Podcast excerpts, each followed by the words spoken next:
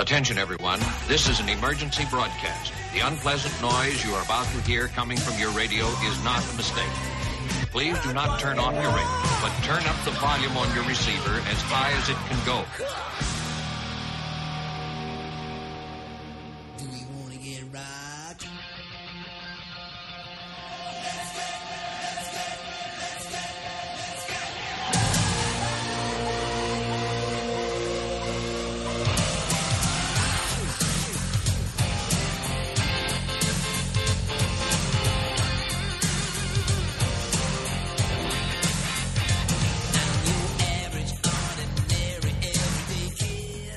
Ladies and gentlemen, I am so happy in this, the Golaverse Marathon for Cure at curechildhoodcancer.org to to just have this return. There, there is so much.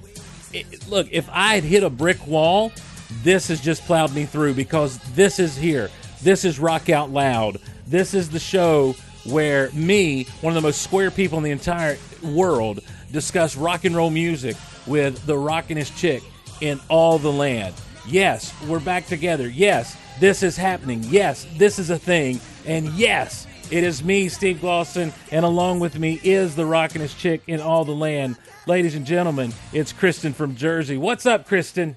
Hi, everybody. I am as happy as Arthur Fleck dancing down those steps in Joker right now. And I don't know how I feel about that reference. Trust me, I took so many people to see that movie, and nobody liked it except my one friend Andrea. So, hi, I loved Joker. I will I will say this. I don't I don't say that because I didn't like it. I say this because the reason he was dancing down that little stairs because he was free and he knew what he was headed to do. I know, but I am also free right now because finally, after uh, how many years of doing this podcast, uh, we're finally going to talk about a band that means more to me than most. Mhm. Yay! I convinced him, everybody. Well, you know what? It is it's it's kind of crazy and we've got to get into it here pretty soon.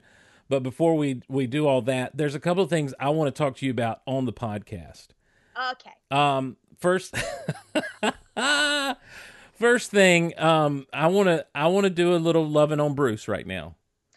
Oh, okay. Yeah, I got to watch the uh the Netflix version of the Bruce on Broadway, the Springsteen on Broadway. You did. Yes. When when we talked last, you said you hadn't seen it. I hadn't So, watched it yet, and I sat down and watched it. Just what a storyteller, you know. I mean, like Right. he knows he knows what he's doing. He's a performer. he knows how to tug the heartstrings. He knows how to communicate the the emo. He knows how to through prose, you know, through the spoken word, communicate the exact same emotions as he does in in the song, you know, in the songs and stuff. And so uh, it is. I was just really impressed. I enjoyed it. I liked the kind of stripped down acoustic stuff he was doing. You know, I like the the jokes and the and the funny that he would throw in here and there, but also, like you say, I mean, it's his story, and we know there are moments in the story that just kind of tug at the heartstrings. I love the self deprecating side of Bruce Springsteen as well. You know, Yeah. the the fact that he's like, I'm a fake. I never worked in a factory. I never did all this stuff. You know, I love that where he's like, I couldn't drive, That's- and I would soon be racing in the street. That's That's, right. how good I am. I love it. I mean, it's what makes him. And I've said this before about him, especially after going to the concert a few years back and seeing him.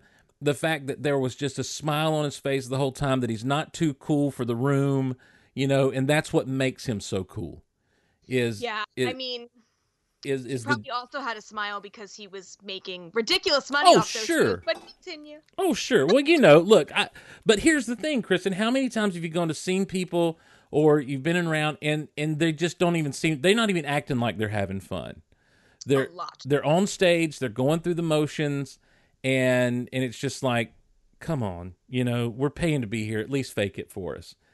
And and if he's faking, you can't tell because he does a great job of putting on for you, you know. And just a consummate showman. And then there was the movie about the music of Bruce Springsteen, and I still haven't seen it. Oh, you haven't? See, No. okay. Um. Well, that was another movie that uh everybody that I know that loves Bruce also didn't like. I did not hate it, but I am also a little bit uh, rose-colored glasses with it because the Mhm. first time I watched it, I watched it with Bruce sitting in the row in front of me. So That's right. And that's why I wanted to bring this up. What in Yeah. the world? Well, okay, long story short, so I there was a thing where it was like, okay, you can sign up to get tickets to the Blinded by the Light premiere in Asbury Park, blah blah blah. So I signed up and um you weren't guaranteed to get tickets because you were getting picked out and drawn out of a pool. So uh, I got picked. And then when you went there, you also were not guaranteed to get in. We were essentially seat fillers. So once all of the VIPs got in, then they would give out tickets. Mhm. So I was in line and waiting, and I was, you know, there by myself because no one else I knew got picked or no one else entered. So I'm just hanging out there, and um, I'm like, all the VIPs have been in for like 40 minutes at this point. So you're starting to kind of lose hope. And then this girl comes out and yells, Is anyone here a single by themselves? And I was like, What? I am. Hello. Hi, me and she was like, "Come with me." So I'm like, "Okay." So she hands me a ticket, and I'm like, "Oh, oh my god, oh my god!" She just gave what? Oh my god! So went in.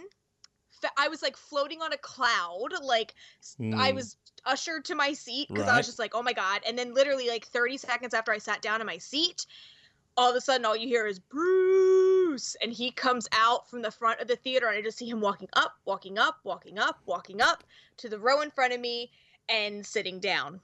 wow.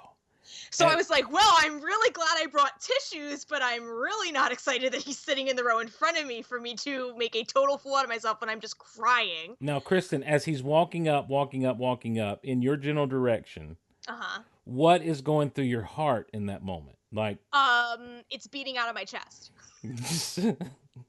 Like it's just like, oh my god, oh my god, oh my god. Uh, yeah. And then you know, watch the movie. I cry because here's the thing, the movie is so about the lyrics. Mhm. and like I get it like it's you know I'm not you know a 16 year old you know boy living in the UK like that that's not my story but discovering Bruce Springsteen's music and having it impact me in a profound way is my story so like the fact that it was so lyrically driven really got me and like some of the songs that they freaking chose I mean like Darkness on the Edge like I'm just sobbing Backstreets I'm like sobbing so I'm like oh great okay this is fine um, but then the movie, so the movie finishes, unless there's anything else you want me to hit before that. no, no. Okay. So the movie finishes, and I'm like, oh, they're gonna lead Bruce out to the after party across the hall. Maybe, or he's just gonna sneak out because I didn't think he was gonna go to good, well, going to go to the after party. So I'm like, ooh, you know what? I'm just gonna sit here in my seat, and when he walks by me, I'll like stick my hand out. Well, that didn't happen because security was like, "You got to move." Uh, Oh, no.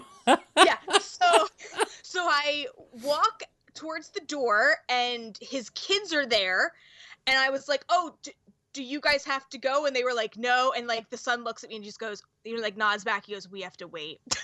You are So kid- like- even his kids had to wait. yeah. So I was like, "Oh, okay."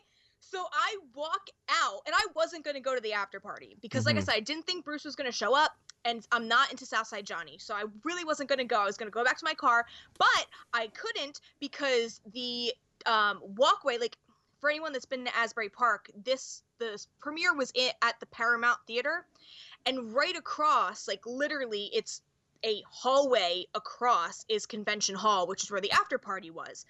So there was all gates lined up um, with fans and paparazzi and a ton of people that were lining them. And I walk out of the doors and have never seen more disappointed people in my entire life. Um, and I was like, oh, so I can't go back to my car. I have to go across because there's no way to get out because there's all these people here. So I walk across and I walk into the convention hall and I like walked up to the stage and I was like, why am I walking up to the stage? I do not care about What? Southside Johnny. so I go back. I go No, back to the who is who is Southside Johnny that you keep mentioning? Southside Johnny was the dude that was playing the the after party, but he was like another Jersey bar band guy that like never made it big. Like Mhm. anyone in Jersey that is like a certain age, like you know who Southside Johnny is. hmm Um So I went back to the soundboard, and all of a sudden I see all these security dudes. And, you know, I met Bruce at the book signing. I know what his security dudes look like. And all of a sudden, Bruce walks in and walks towards me again. And I stuck my hand out, and he shook it. And I went, and watched him walk up to his little VIP bar that he was in most of the night. And um, again, I was contemplating leaving. I was like, you know what? If nothing happens by 10 15, I'm going to leave. And then at 10 o'clock, he got out of the VIP bar and went on stage with Southside Johnny and played four songs. hmm So he played a song, or no, he played three songs. So a song I didn't know. Oh, no, four. No, I don't know. I can't do math. it's too late. I've had some gin. I'm sorry. Um, so he did Sherry Darling. That was the only Bruce song. He did a song I didn't even know, which was apparently a cover. I have no idea. Um, and then they did um, Having a Party, which I knew. I was like, oh, I know the song. Oh, and then they did Talk to Me. So they did four songs total. Um, so yeah, I had after you know twenty something years of my life, I finally had my genuine Bruce Springsteen popping up, and because he wasn't supposed to be at the premiere, hmm um, popping up and playing a show in Asbury Park unexpectedly. Mm. Truly awesome. blessed, everybody. Truly Wow, blessed. that is awesome. That is fantastic. See, that that is that's the life that you lead sometimes with this stuff, and it's just we all just kind of sometimes just have to live vicariously through you. Sometimes you just gotta take a leap of faith, hmm and sometimes you just have to have a really awful year, Yeah, well, and sometimes the sun shines on you. That's right. bit. well, I want to go back to what you were talking about the lyrics and how the movie really focuses on the lyrics, and you're not a you're not a dude from the UK or whatever. Um, yeah, but not from Luton. but you know on on this show you know when we were going big time major hot and heavy on on the rock out loud um and and you were bringing me more and more into the music of Bruce Springsteen. It wasn't the music you know that necessarily caught me. I mean there was a night where i was brought to tears by the words and the lyrics of of uh of independence day.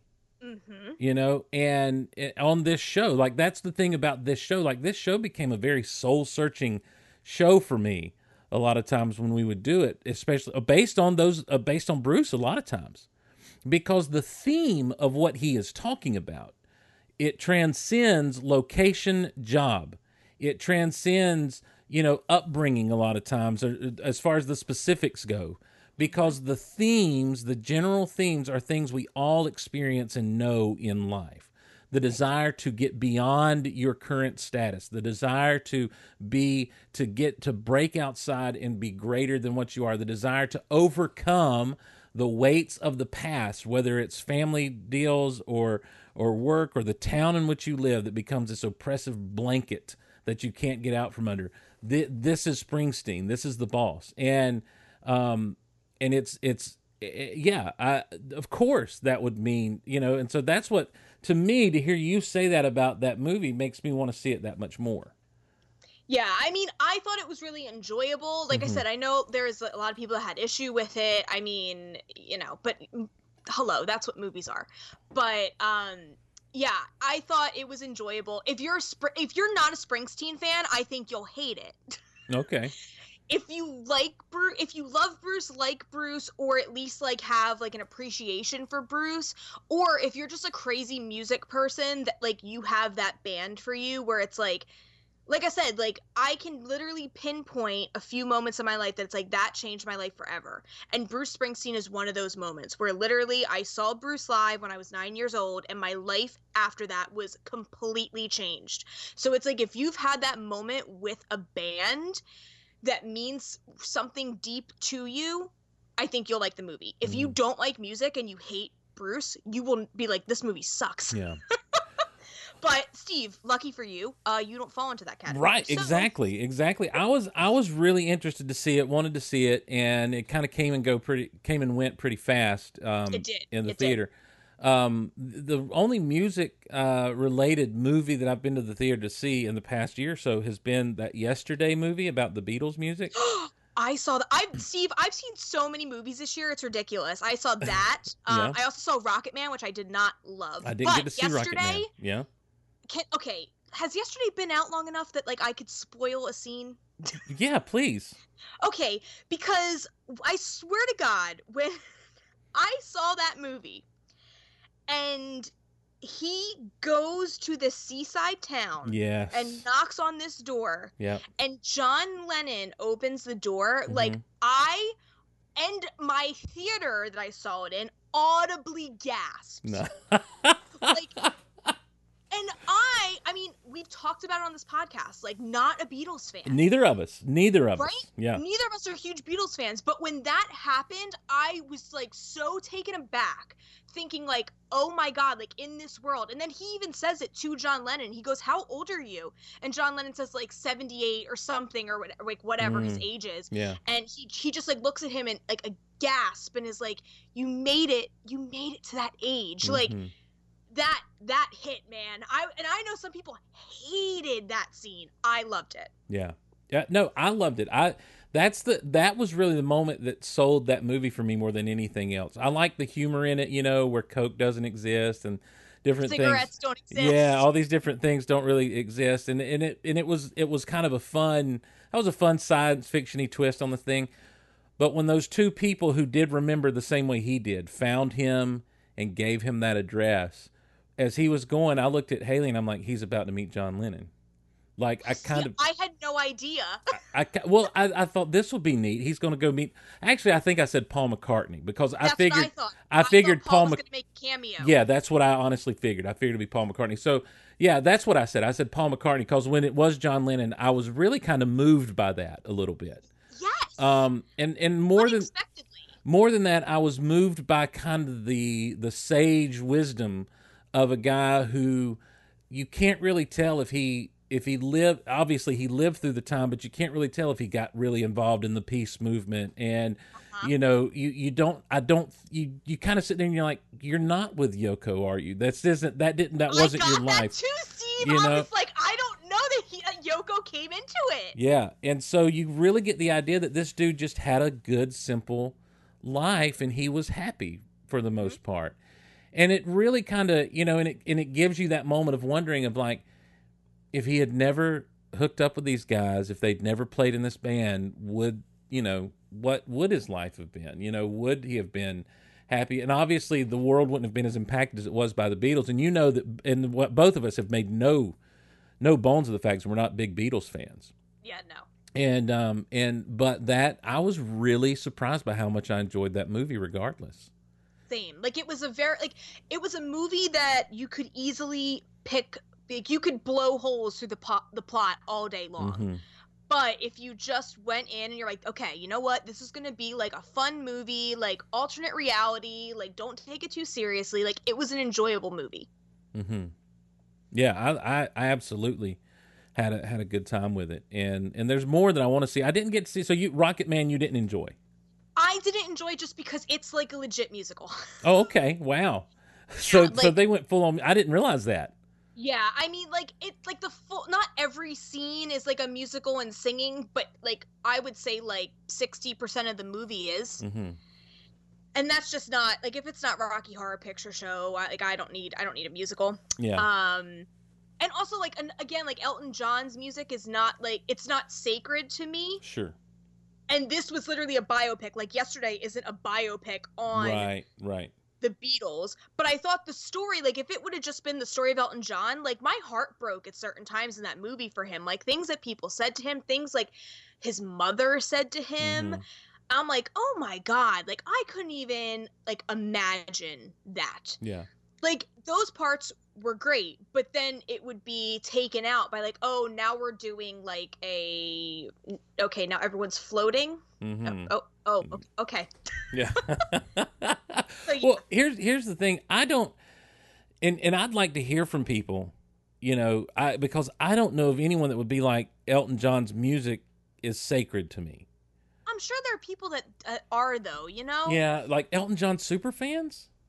There has steve like for sure I yeah. guess. I mean, I just feel like he kind of is in an era. He's in a place where his music has just been super well received, and I don't know if it ever crossed the line into super fandom. Now, the year that when Princess Diana died, oh my god yeah Uh, candle I- in the wind Yeah, I was in college, and there was a guy from Great Britain who lived on our dorm, and it was interesting to see how it kind of affected him. You know, was he crushed? he was he was very saddened by it. He wasn't Yeah. like it wasn't like the end of the world for him, but he was he was affected by it and saddened.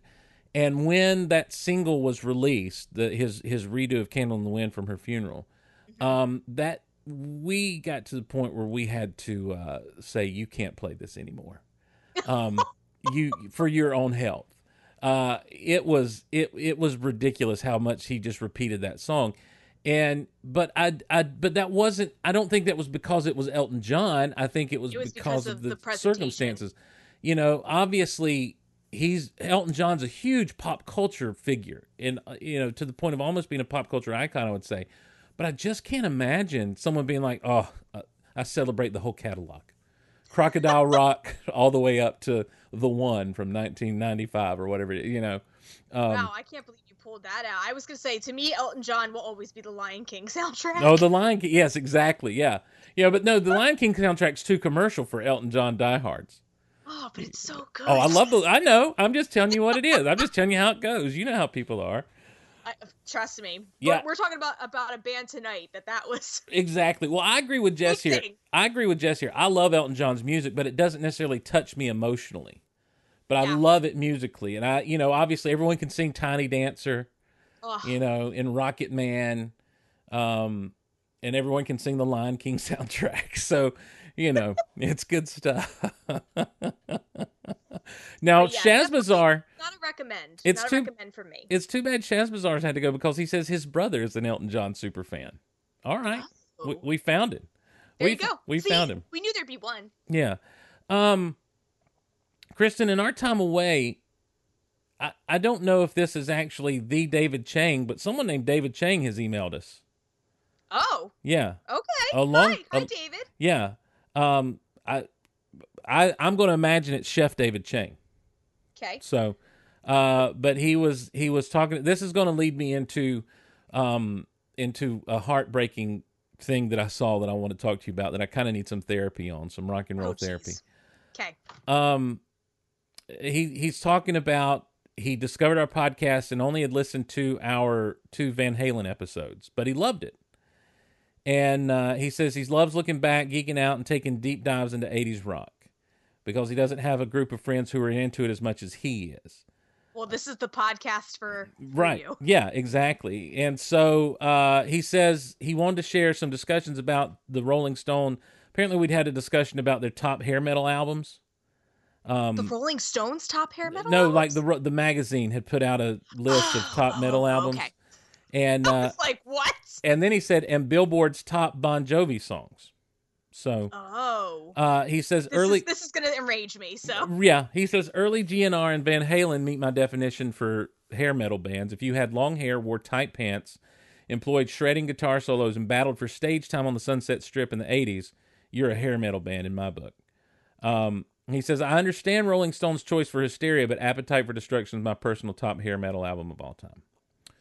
Uh, I was torn assembling my own personal Bon Jovi top 10 songs. There are two lists in my head. What song would I recommend for a total newbie, and which songs are my personal favorites? So here's the second list his personal favorites. I love it. Okay. Uh, number 10, this may make you mad. The uh, Who Says You Can't Go Home with Jennifer Nettles. yeah, not for me, Mhm. but Uh, number 9, The Radio Saved My Life Tonight. Mhm. I want. Okay, this. Okay, I'm gonna say this. This is not me being sassy. Mhm. I wonder, how, like, how old David is. I do too. Uh, David Chang. I'll have to look up his uh, his his wiki page. Um, it's going to get better here. Number eight, raise your hands. Okay. Number seven, stick to your guns. Oh my God! Yes. Okay. total redemption. you totally redeemed yourself. you do. Stick to your guns. That is a jam. Number six, I believe. Um. I, I like. I believe. I know. Uh, Angie, who is in the chat right now, does not like. I. oh wow. I, I do like. I believe. Okay. Number five, greatest love song of all time, "Born to Be My Baby." Well, we, Steve, we've had this conversation. There are plenty of Bon Jovi songs that are the greatest, Greatest. love song I of all know. time. I know. I know. I didn't know it was coming with that setup. Number four, Runaway. Uh, he says he's shocked this didn't make the top ten for Billboard. Um, you know, because Runaway's the breakout hit. Yeah. Right. So Yeah. you know, good keyboard work on that. Uh, number three, of course, Living on a Prayer. Uh, number two, someday I'll be Saturday night. Good song. And- not not my two, but good right, song. and number one, in these arms. So Oh, that's such a good song Yeah. too. Not again, not not in my one, right. but But- God, that's a good song. I mean, his list got better after those first two. It did. Yeah. I like honestly like, and it sounds so snobbish, but like anything that they put out after Bounce, Mhm. like I'm so not into. Yep. And then me and Angie were actually having this conversation that like we had like re-listened to Bounce recently, and like that record is not great, Mm. not fabulous. So Well, Th- and this leads me to a point that I want to talk about something I saw that kind of broke my heart a little bit. okay. I Um, wonder if it's the same thing that I'm thinking. Probably not. maybe. but go ahead. well, you know, when we talk about Bon Jovi, there are a few things that come up, Uh-huh. and and I'm about to take a weird left turn, so just bear with me. Okay. One is in. yeah, one is how disappointed we are with the fact that that John Bon Jovi and Richie Sambora have gone their separate ways and apparently will never be friends again. Uh-huh. Um, and two is just how B- John has lost his voice through the Ah, yeah. years. You know, it's the lost your voice. Get ready for the left turn here. The I don't. I think it was on Facebook the other day. Someone posted a video of a recent Whitesnake show, Oh, I seen Whitesnake and it was not great. and it was in the still of the night of all things from this Uh-huh. particular show. And I've never. Ooh. I don't know that I've ever been more sad in my life about something. Yeah. I mean, I I was so disappointed in that show that I when I saw Whitesnake because I was so stoked. Mm-hmm. It was not good. It was rough. Yeah, and It I was- wanted it to be. I expected it to be good. I mean, it's freaking David Coverdale. Yeah. Yeah. It Not um great. no, it was it was sad. And I was just like, what how do I go because I mean it's almost like he wasn't trying. You know? He was he was collecting a paycheck. he was like he it was like in the still of the night I hear the wolf howling and I'm like, You this is not your voice. You're not a bass singer. Stop it. Ugh. and like he wasn't even pushing to try to get to in the still of the night. It's like I understand that you don't have what you used to have. I get that. But if it's this far gone, Yeah. you know, stop. I mean, Joe Elliott doesn't have what he once had. Joe Elliott is still great live. Right. Yeah. Mm-hmm. I'm just saying. And and I- also, um, can I just really quickly go back to what you were saying about uh, John and Bruce not being friends anymore? yeah. You mean John Okay. and Richie? Yeah, yeah. Who did I say? Bruce. Oh yeah, John, John and Richie. um, so there was an interview that again Angie brought to my attention because I'm so checked out on Bon Jovi, and I know Right. she kind of is too, but this must have just like gotten in front of her. Um, John apparently said in, in an article that he was never um, a singer that relied on the talents of his guitar player. Now, I have a problem with that. And uh, if I ever met John Bon Jovi, I, I'd tell him uh, once I got over the, oh my God, that's John Bon Jovi. Um, because, one, look at every hit record Mm-hmm. that Bon Jovi's ever written, and you will look at the names Sambora and Bon Jovi as the writing credits. 2 Mm-hmm. um, I never saw them in the 80s, but I damn well saw them in the 2000s. and let's talk about a few things. One, they had the song Just Older. And guess what? The entire theme of Just Older was live. John and Richie, you know, being it's not old, just older. And we're standing here s- shoulder to shoulder. And Blood on Blood, same thing. And that was in the 2000s, Mhm. okay? Like I cannot stand that statement. That statement sickens me. Mm-hmm. Trying to pretend and write Richie off like he was a nobody. No, dude. Honestly, you're a nobody. And Richie jumped ship and now doesn't have to be like, you know, tied to that Titanic shipwreck of a band. Mm-hmm. Ugh. it was awful. It was just I don't understand how he could say that. I don't understand how he could live with himself saying that. Like, dude. Oh, I can't. Yeah. Watch the Blood on Blood video. That's all I'm saying. Everybody, that's your homework. If you haven't seen the Blood on Blood video, go on YouTube. And I'm not yelling at you. No, I understand. Audience, I'm not yelling at you. I am just saying. Uh, we're It's not. so frustrating. go on YouTube. I'm not yelling audience. at you. go on YouTube and uh, type in Bon Jovi "Blood on Blood" and watch that music video. Uh, and you tell me if uh, they don't, if John Bon Jovi doesn't rely on the talents of his, of his guitar player. And also, when John couldn't sing, guess who sang a bunch of songs for him all the time? Richie. And guess who has a better voice? Richie. I'm done. Audience, I'm not mad at you. I just I want you to know it's not you. It's Well, I just remember that one review we got, Steve, where they're like, Kristin acts like the smartest person in the room. It's really off putting. so I'm not yelling at the audience. Well, look- I'm yelling at John Bon Jovi. on this podcast. You are the smartest person in the room. Oh my god. In no, a I'm not. in a but- room where in a room where two people are sitting down talking about the music. You're the smartest person in the room.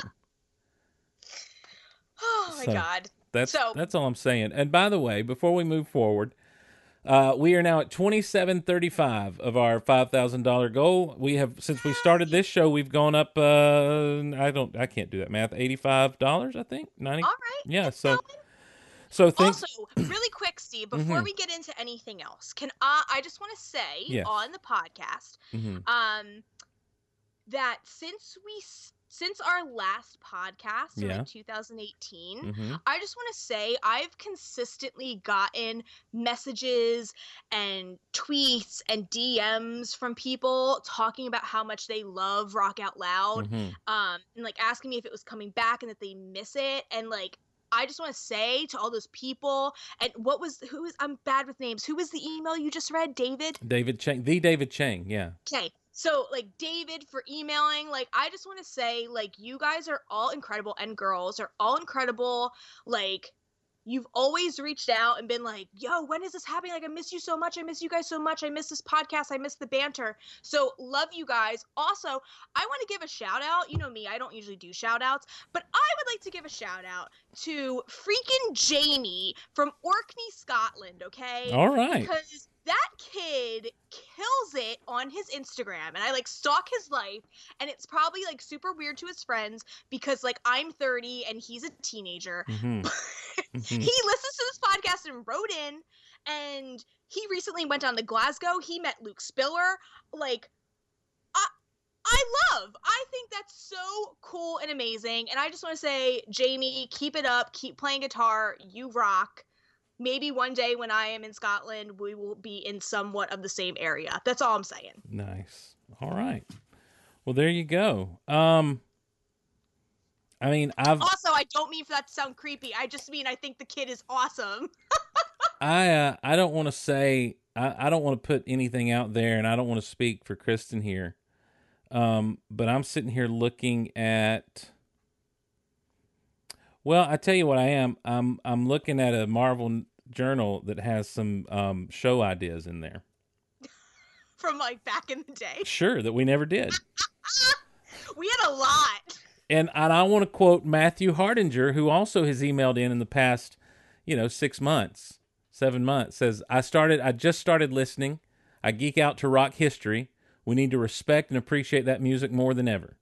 Yes. I found you just by searching podcasts and was thrilled to see some folks focusing on a favorite subject. Mm-hmm. So there you go. love you guys. Yep. so Dylan, Dylan Macca Macca McManus. My know? guy. Yeah, all kinds of people. all the time. So again, look, let's not. Here's what I don't want to do. It, on Disney Vault Talk, Teresa really just put it out there. Hey, in two weeks we're doing another show.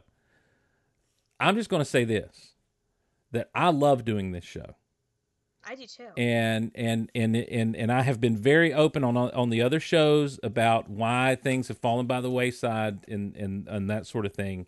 I've been very clear whose shoulders that's on. It's on my shoulders, and so I'm just saying that I'm all about jamming out. And so when we can, I'd like to.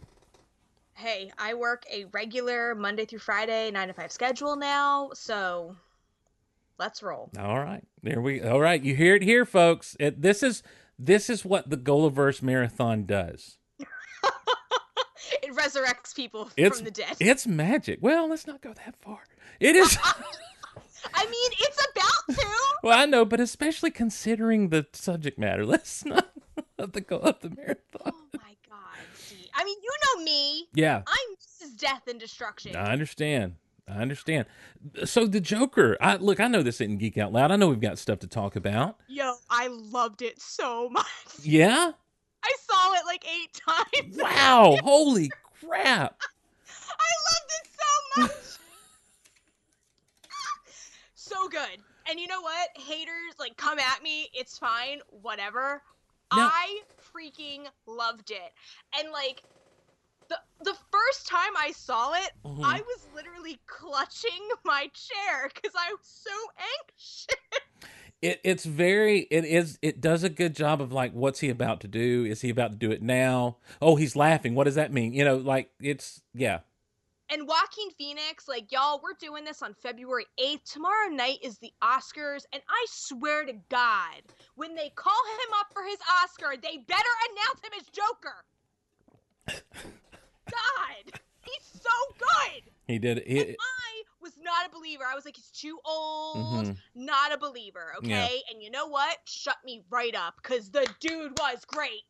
for that version of the Joker, yeah. I mean, like it obviously, you know, you're not playing into uh, the overall whatever they've done with that DC universe over there, but like as an origin story for a character, for you know, for a villain, in, you know, that has this cult following throughout comics and and fandom.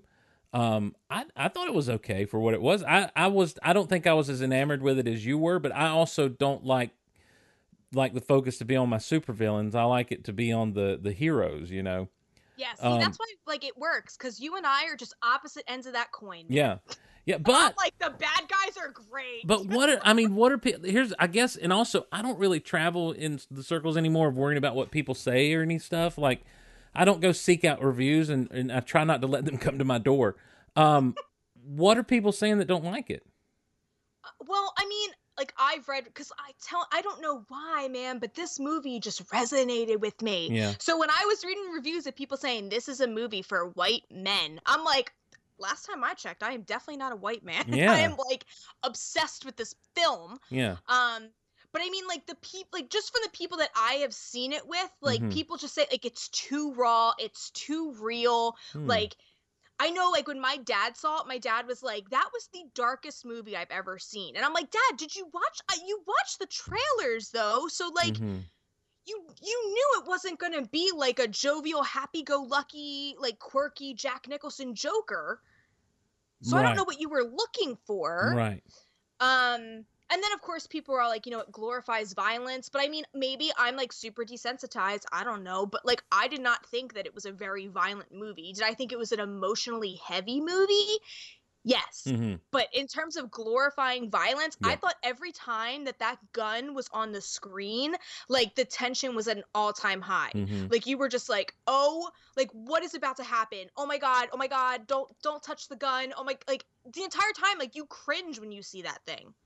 I, I thought it did an outstanding job of showing you from the get go just how um how off center he is emotionally and mentally and that's what played into all the tension that you're talking about of course especially as things begin to spiral down and go wrong for him Yes. you know and then you add in an emotionally and a mentally compromised you know figure in his life that he looks up to and believes everything you know and and the stuff that he thinks he finds out that is never really proven true or false you know what i mean Nope. like other you than take what you want. right he i mean granted he sees some some documents but knowing knowing who those documents absolve of something Uh-huh. you know really kind of still everything stays in question exactly. and and even the very end it's like is what is real you know Yeah.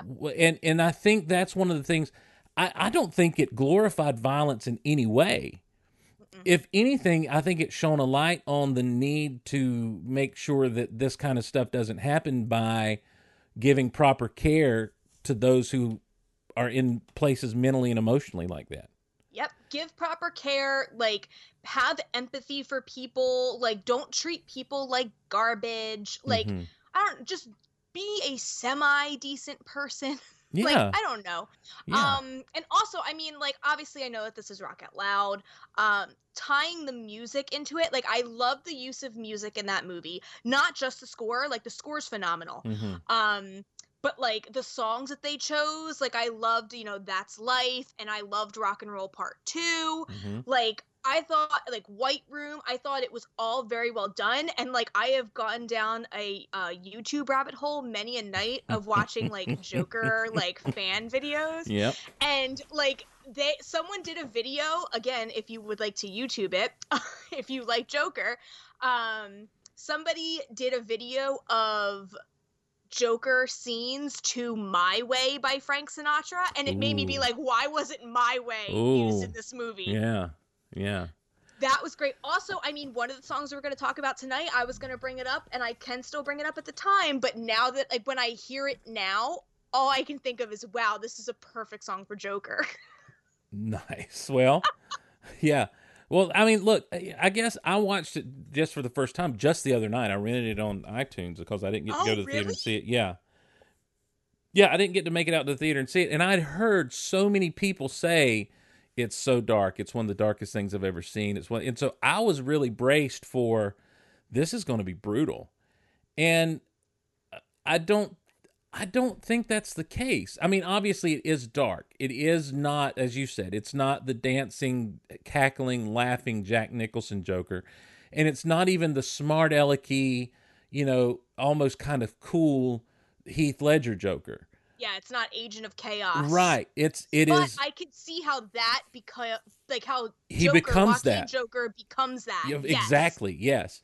And I was very surprised at the tie-in to the Batman stuff, Me um, too. the the origin of, of of Batman and everything, and um, and I really like, you know, the the concept of here's where this person comes from, and you know, and and it, because he's never, you know, and and the only thing that I think and this is me as a comic book fan that they could have done a little bit better is I would have liked to seen him kind of seem a little smarter. And and the more confidence that he got the more he kind of descended into being decisive about what he was doing he did seem a little smarter you know like he did seem to have a little bit more intelligence about him and and you kind of get the idea that he was stifled because of his emotional stuff because of his lack of confidence and everything and so that was kind of interesting to me to see that. But I would have liked to seen just a little bit higher level of intelligence or seemingly higher higher level intelligence from him. But man, Same. out, outside of that, I, I didn't have a problem with the movie at all, to be honest with you. Other than, would I recommend it to like, you know, you know, family like my kid really wants to see a good comic book movie. Oh, go get the Joker. No, of course Yeah, not. no. of course not. You know, but if you want to, you know, it. I feel like it's it's just a it's a good take and it's a good almost experimental type film to play around in some of these with some of these characters in these worlds. You know. Yeah, And, I um, loved it. yeah. Also, can I say so it's the last thing I'll say about Joker, and then we can move Mm-hmm. on.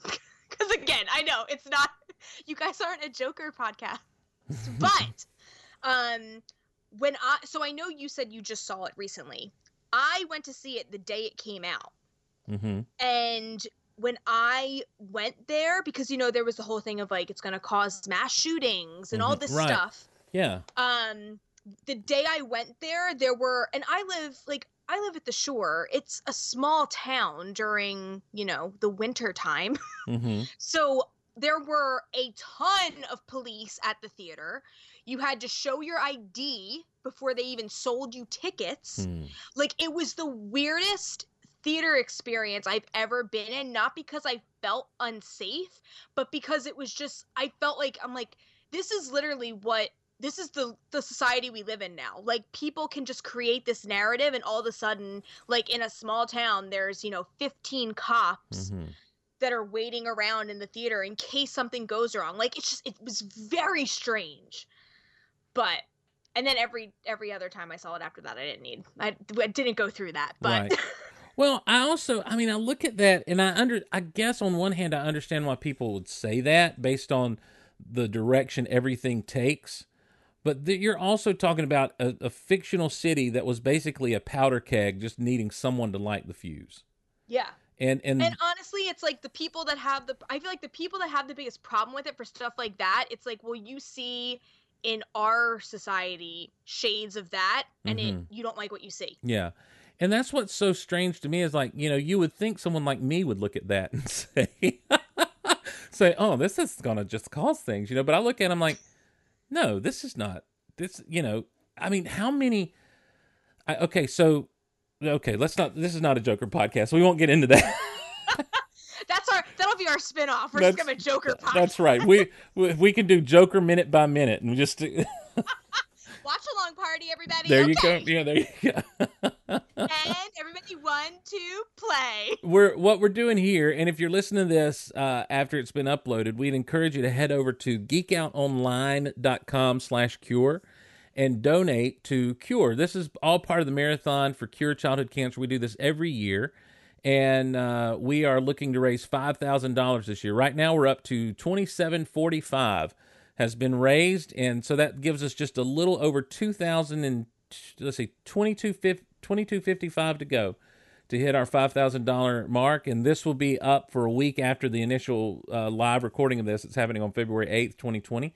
And uh, so if you're willing to do so, if you're listening live and you hadn't donated yet, please go head over and donate. And one of the things we're doing this year, if you donate, uh, we've put together some little geek care packages for you. Um, they, I have some stickers from Geek Out Loud, the flagship podcast of the of the podcast network uh, that we're part of here, and we're going to be giving. We have some little comics to slip into these things, maybe some trading cards, some non-sports trading cards, just some little things to kind of give you a little geek juice, you know, uh, love there, and and you can.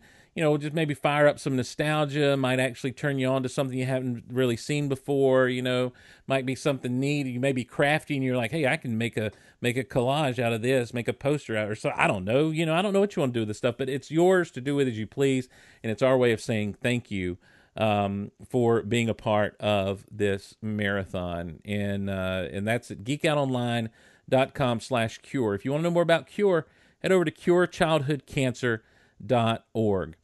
When Kristin reached out to me and said, uh, gave a suggestion for doing a show tonight and and, and what it would be about, uh, she knew she was treading on some uncharted territory with me because and thin ice. on thin ice as well because uh, not I don't want to say thin ice because that makes it sound like you'd be in trouble, but also she didn't know exactly how to receive this concept and this idea.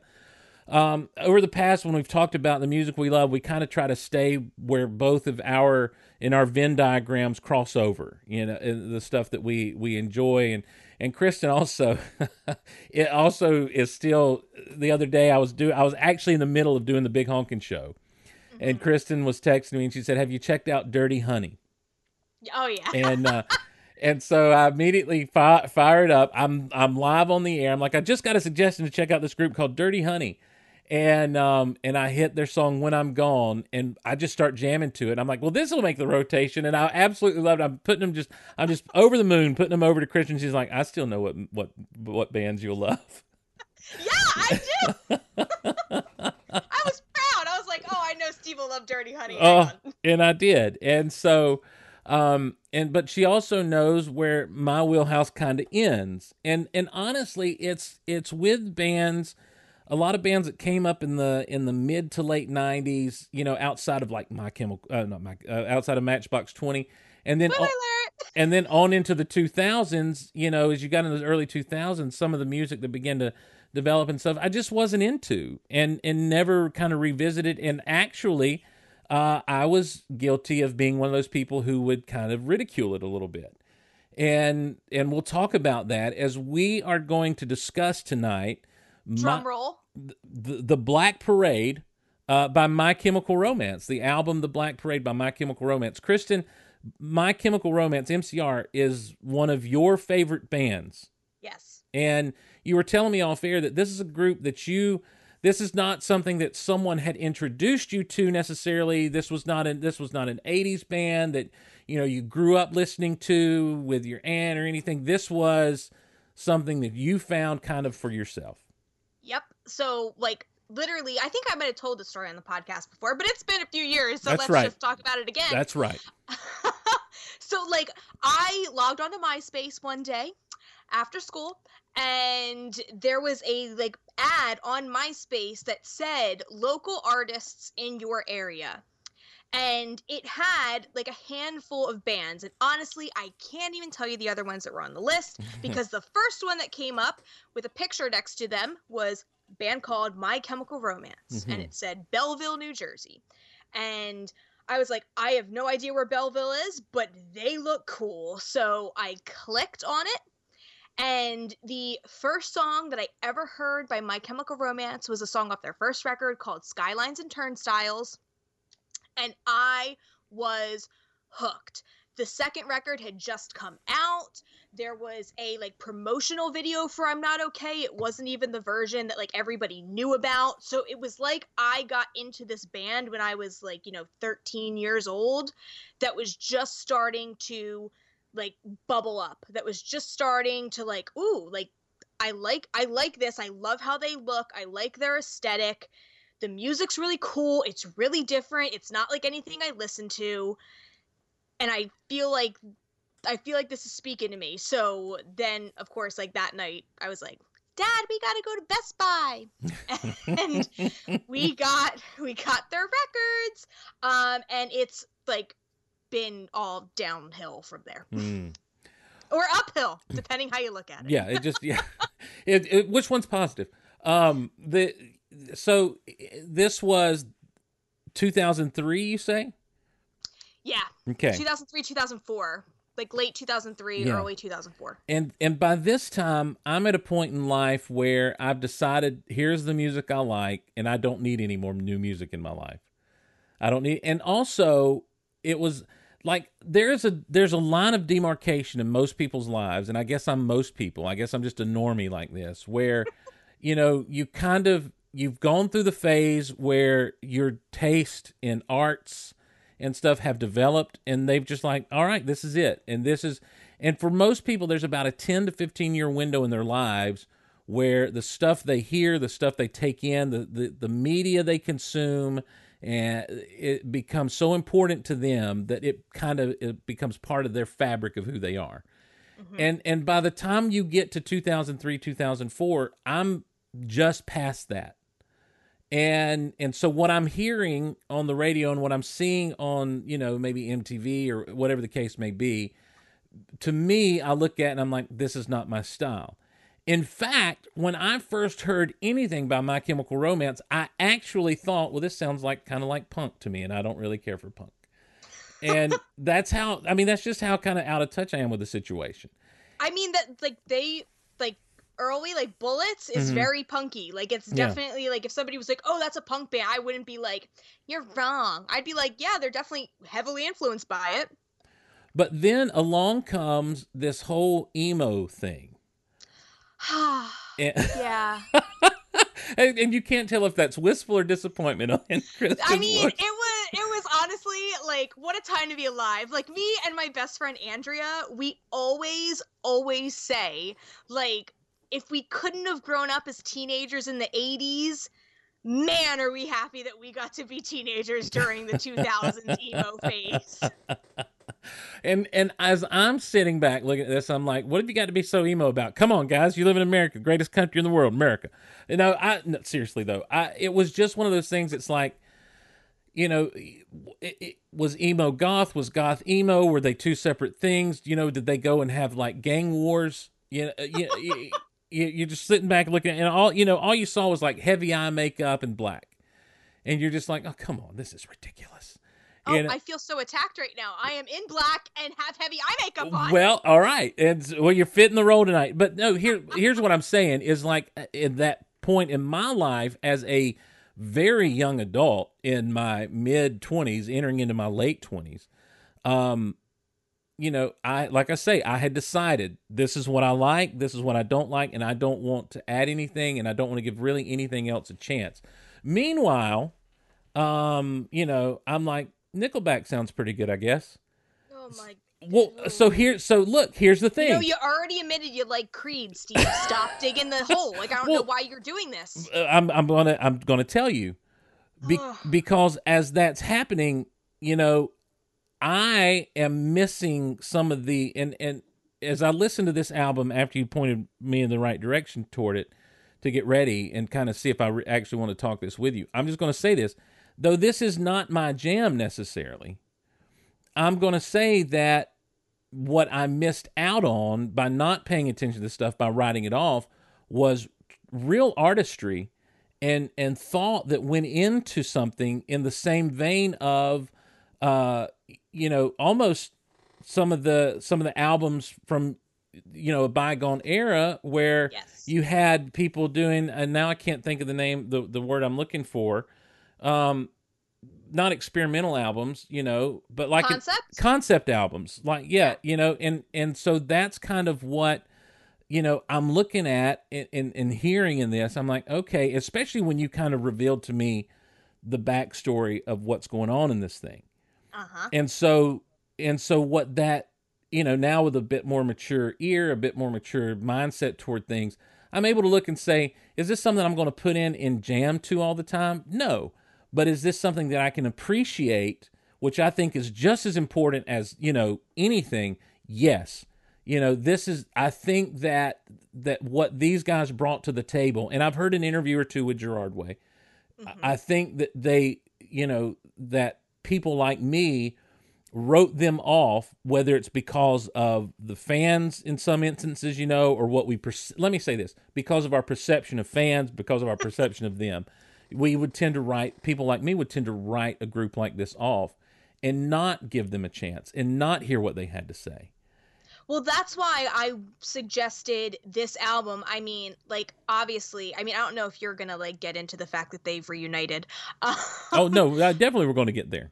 okay, so um, so you know, obviously there's that, but and that's why you know I was pushing for my chem, but like this record. Have we said what record we're doing? Yeah, the, uh, yeah, we did. The Black Parade. So the reason why I was like the Black Parade is because there are a lot of people that don't like My Chemical Romance and don't like this genre, but they like this record because it's a concept record. It is very, very 70s, Rise and Fall of Ziggy Stardust, Night at the Opera, The Wall. Like it's very that era. So it gives people a touchstone into something that they've loved in the past Mhm. and like a fresh take on it. And like I said, like you might not like My Chemical Romance, but a lot of people appreciate this record. I mean, this band has sold 8 million records worldwide, and 4 million of that is the Black Parade. wow. Yes. Yeah. And and and they are coming back and and I was you were very surprised at the rate at which their shows sold out. I mean, I I don't know that I was surprised because I knew that they were gonna sell out. Um, I just uh, I mean they've sold out four nights at Milton Keynes in like right outside of London, which is a f- soccer stadium. So it's probably like upwards of eighty thousand people in the arena or in the stadium. hmm And then in the US alone, they are playing arenas and they have sold what is it 228,600 tickets. Wow. They sold those tickets in under 6 hours. Yeah. I mean am going to two shows. that's that's WrestleMania numbers.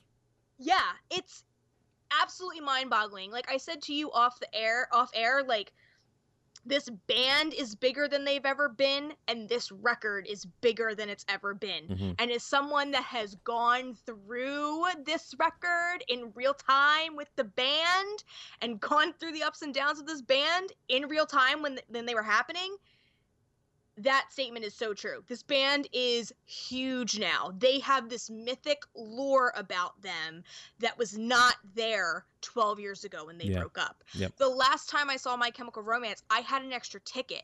It was a show at Starland Ballroom, which is a small venue. hmm And guess what? I couldn't give it away for free. Hmm. But now you have all these people that are like, oh my god, like I love My Chemical Romance, and I'm like, yeah, where were you when I had a free ticket? You told me no. You said I don't like them. What? Yeah. Well, that but Sometimes that's just gotta call people out. but that's the nature of some of the some art, right? The stuff that lasts. A lot of times, it has to, you know, they they go away and they have to kind of be gone for people to kind of find, discover, and realize that they do like this stuff, and the more than that, they're moved by this stuff, and and that seems to be what's happened in their absence.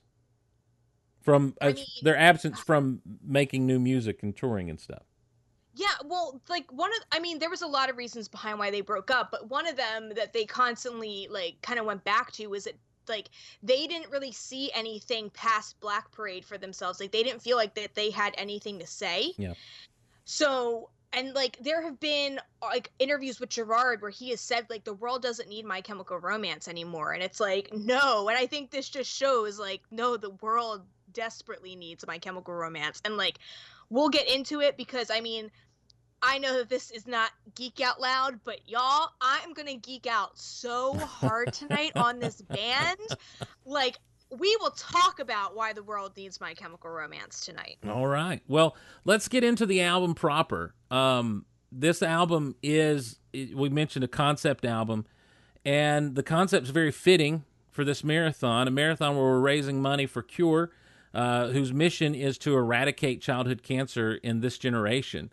Uh, this is an album that basically is following someone who gets a cancer diagnosis from is it from diagnosis till the end?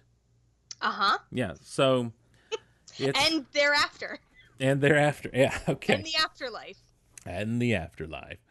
So we're going to uh, we're gonna we're gonna go through this. The album actually begins with the end. That's the first track on this album, and uh, and so let's jump into it and give it a little bit of a listen here.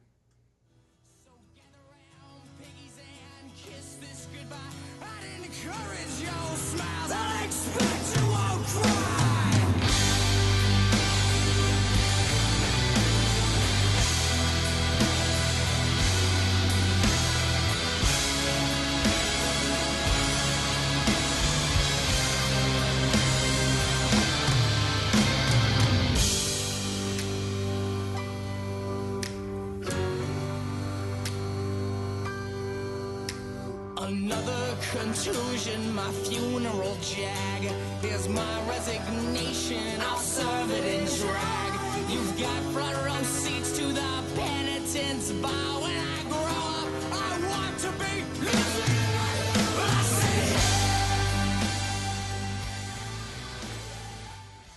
So a very short little ditty, almost a prologue to to what's happening here on this album, Kristin.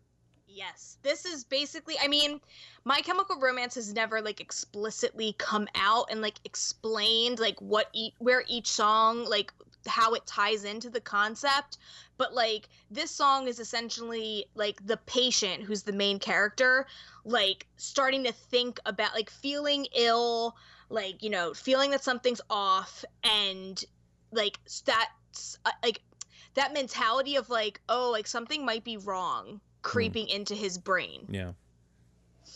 and it is like it's inspired by i forget the name of the song exactly but it's inspired by a pink floyd song that is very very similar. Like it's a short song. It's very bombastic. It is the first song on the record.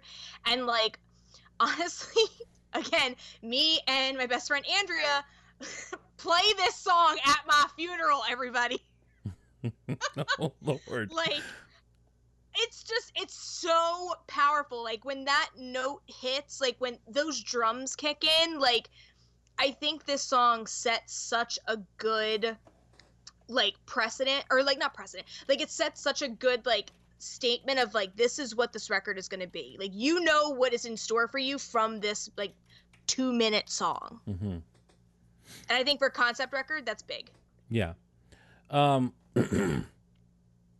I'm trying to find what Pink Floyd song. I forget what it is. It's something with a P. It might be like pig something. Okay. Yeah. Well, Pigs. Maybe it is pigs. maybe maybe it's pigs. Maybe maybe it's not. Oh wait, maybe no. There's a song called Pink. Flo- I don't know. Yeah. Well, the group is Pink Floyd, Yeah.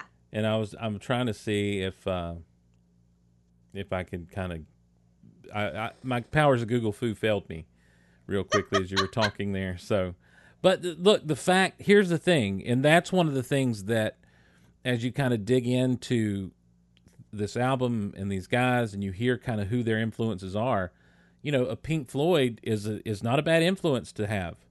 You know, for someone who likes the classic rock stuff, for someone who uh, who who fancies himself a bit of a you know who enjoys those radio stations and and though may not listen to the wall all the time, but still knows it. You know, you you're like, okay, I can get into this money.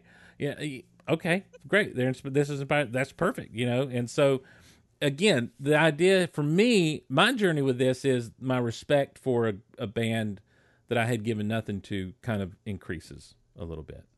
That's big. Yeah. Well, and the thing too is like if you so okay, if you listen to even just the record that came right before this, Three Cheers for Sweet Revenge, like if you listen to that record and have that transition right into the Black Parade, like it's such a giant leap Mhm. and it's so different.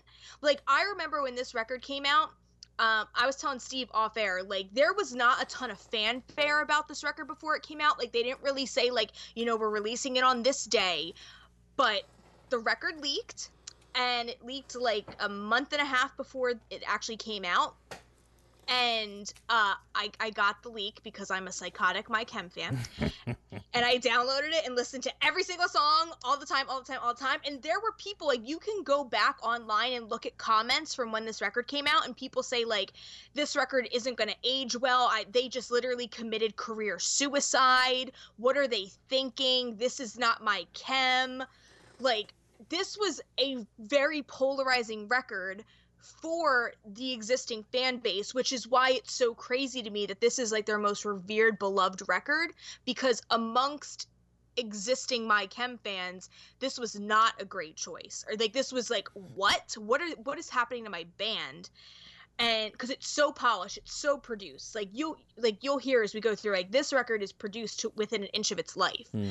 Um and like I went to they did a um they did a record release show in Jersey and I went to it and I I have a box next to me that's like filled with like all the stuff that I've gotten at shows and I'm looking at my patient bracelet that I got at the show. Still have it. Uh bury me with that. Thank you so much. Um but like when they did that show, they were hanging out in the record store beforehand and I walked up to the guitar player and I was like, "Thank you for not doing 3 Cheers part 2." Like I think this record is amazing. Like and he said he was like, "Thank you so much." He's like, "Yeah, you know, it's been kind of a mixed bag." Hmm. And I'm like, "Uh, yeah, that's what I'm that's what I'm hearing." I'm like, "But like I love it and I think it takes I think it takes a lot of guts to do that cuz you guys could have just done 3 Cheers part 2, but you didn't." How and, I- old? and thank you. Now, how old were you talking to this guy like this? 16. See, but at that point, I had seen them so many times. Right. Like four, well, I would say three out of the five members in my chem. hmm Like, if I walked up to them, they'd be like, "Oh my god, how have you been?" Like, that's how much I saw them and met them. Wow. So, like, I I remember again, I told the lead singer like, "We're not at we're not at my favorite song on this record yet." hmm But I said to him, I was like, I never thought I would love a song more than I love Demolition Lovers. Hmm. And then I heard blank. I won't spoil it. Okay. But then I heard blank. And he laughed and was like, That's your favorite song on the record? And I was like, Absolutely, yes. And then they played it that night. And then I met him after that show, like literally that night. And he, he just goes, We played your song for you. I was like, You did play my song! World premiere, yes! Wow, that's fantastic. Look, look at mm. you and the life you've led. You're like, you're almost like the Forrest Gump of rock and roll music. This is what happens when you're a teenager and this band is from your state. Yeah, You get a lot of opportunity. there you go. And you also have a dad that's like, yeah, sure, but you want to wait till three in okay, well wait till three in the morning. Thanks, Dad. yep. Thanks, Dad.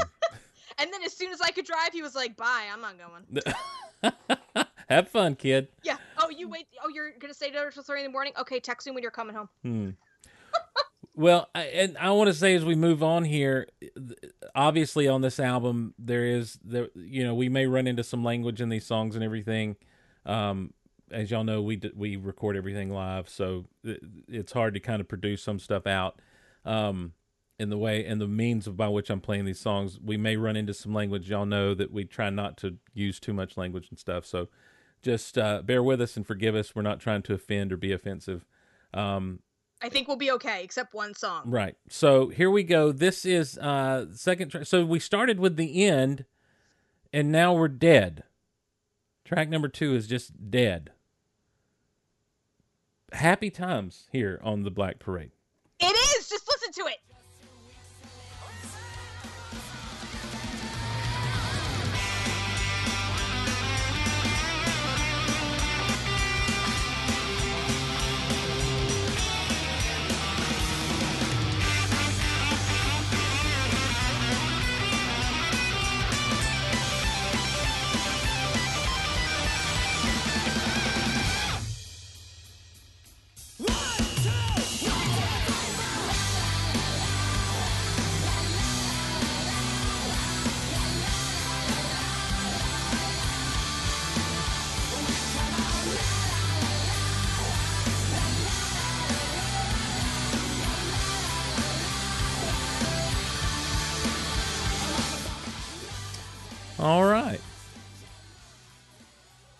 Did they do the tw- did they do the Woody Woodpecker laugh on the guitar there? They did. Oh, w- hold on. Have you read anything about this record, or did you just pull that out? I just heard it. yes. He went "Dun-dun-dun-dun." That's exactly what they did. Are you They were- serious? yes, they were watching cartoons while writing the record, and they thought that that would be cool to put into the guitar solo. Had no idea. Ah, see, Steve, they're geeks. Like they are total nerds. Well, I know Gerard has his deal with DC Comics. He runs the imprint for them. Yep. Um, and I knew something like that. I'd heard him on a Kevin Smith show a while back. This has been several years ago. He was on. I think yeah, it was that right was as like he a was. four-hour podcast. Well, anything with Kevin Smith is going to be that way. But I think he was actually just kind of stepping into that role with DC at the time, and so Mm-hmm. it was yeah. So I mean, I immediately kind of I think that softened me to them when I heard that. Um, but uh, but yeah, I definitely when I heard that, I'm like, did they just stick the Woody Woodpecker laugh in a song called "Dead"? yep.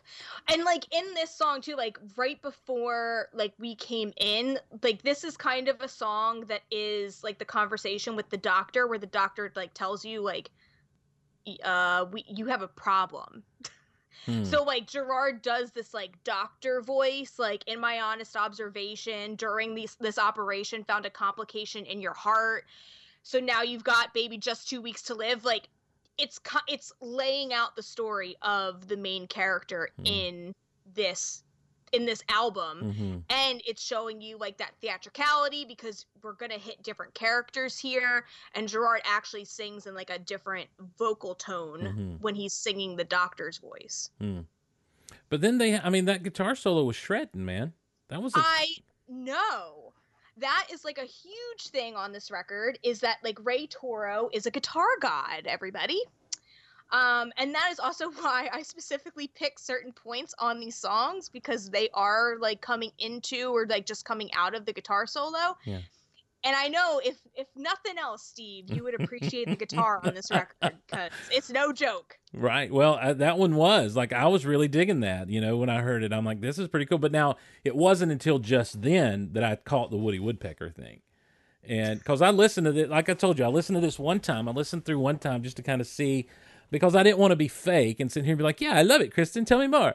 You know, I wanted to be able to, you know, Do the whole podcast by yourself, Kristin. Right. Yeah. Go ahead, Kristin. You got this. Yay! Hooray! Um, I just, you know, but I wanted to kind of be able to at least be prepared for what I was going to hear.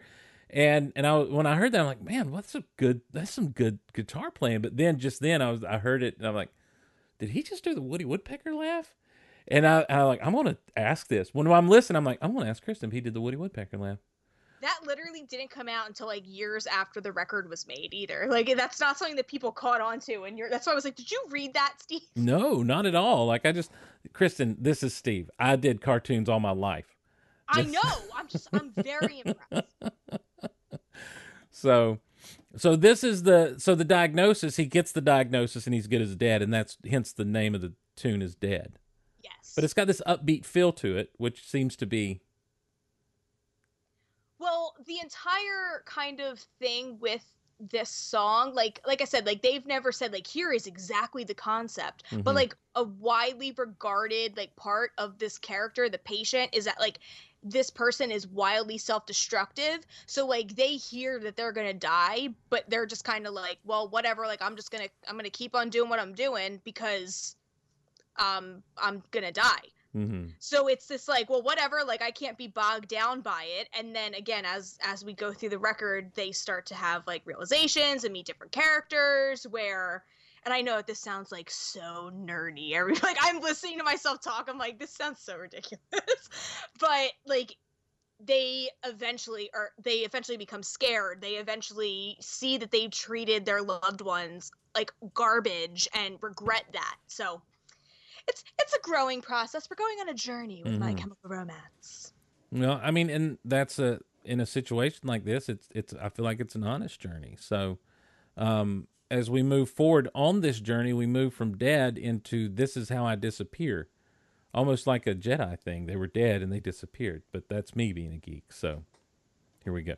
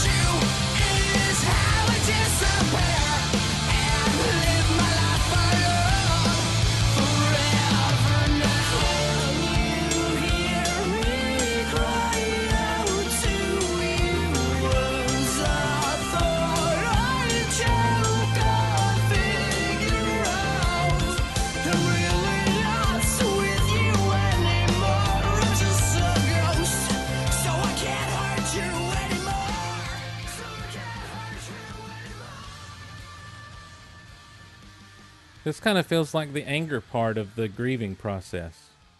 yes and just like again like that realization starting to come into it where it's like i can't hurt you anymore like Mhm. kind of talking to your the people in your life and telling them like okay Yeah, it's not looking not looking great right now yeah, um and i i just love i love his vocals on this song like his vocals are great on this record but i think certain songs really showcase like his range hmm and how much he worked on his voice yeah. as a singer because uh when you see my chemical romance in 2004 that vocal performance is very different than this Well, also you you mentioned earlier the production on this and how it was produced so heavily.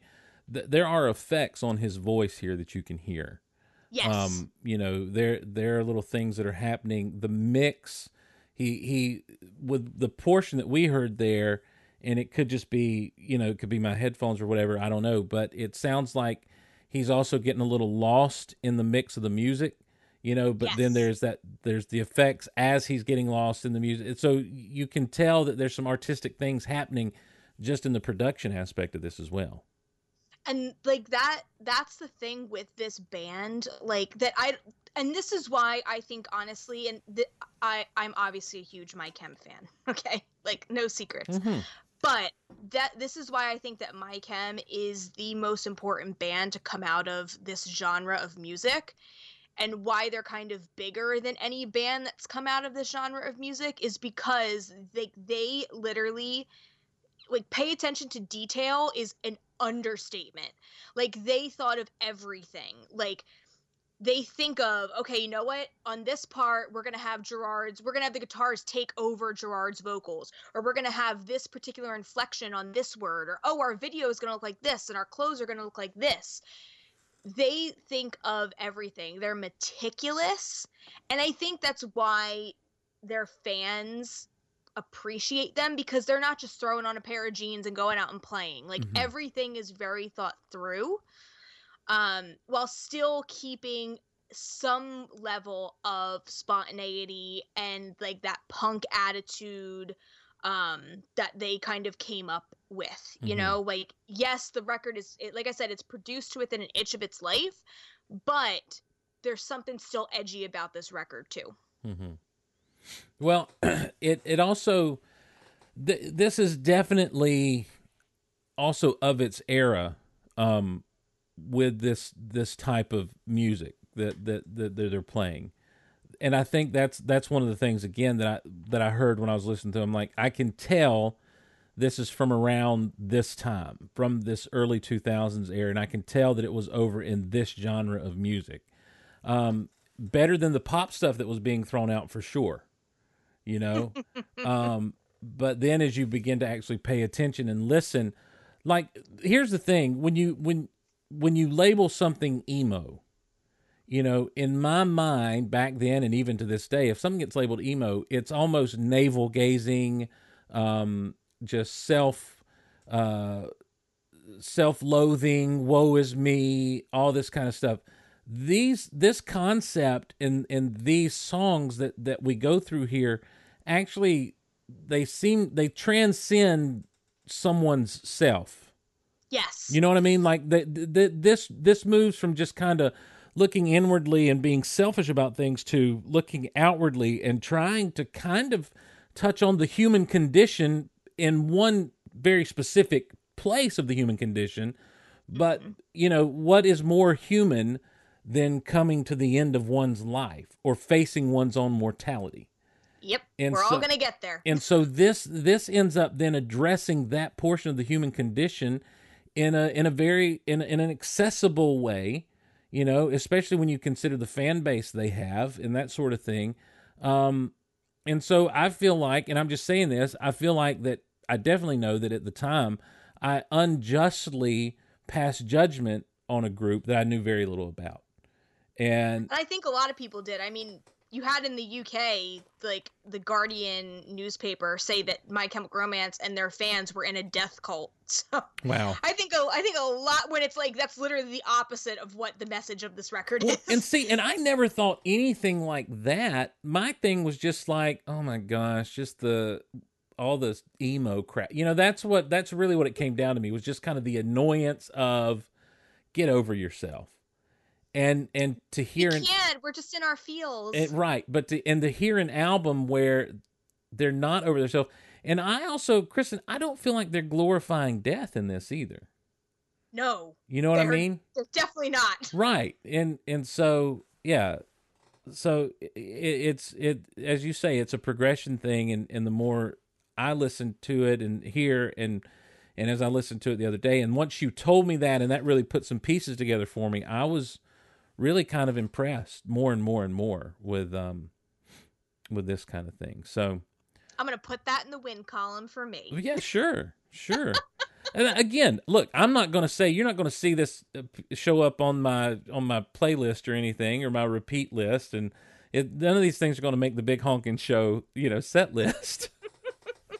None of them are gonna take out 21st century sha la la la girl. you better believe it. So, which when I saw you in the chat today, I'm just telling you straight up, I played that specifically for you when I saw you in the chat. Oh, I tell you, I was making a smoothie. I was dancing. and that is how I imagine everyone listening to these shows. uh, we move from that track to the next, and uh, it's a song called "The Sharpest, The Sharpest Lives."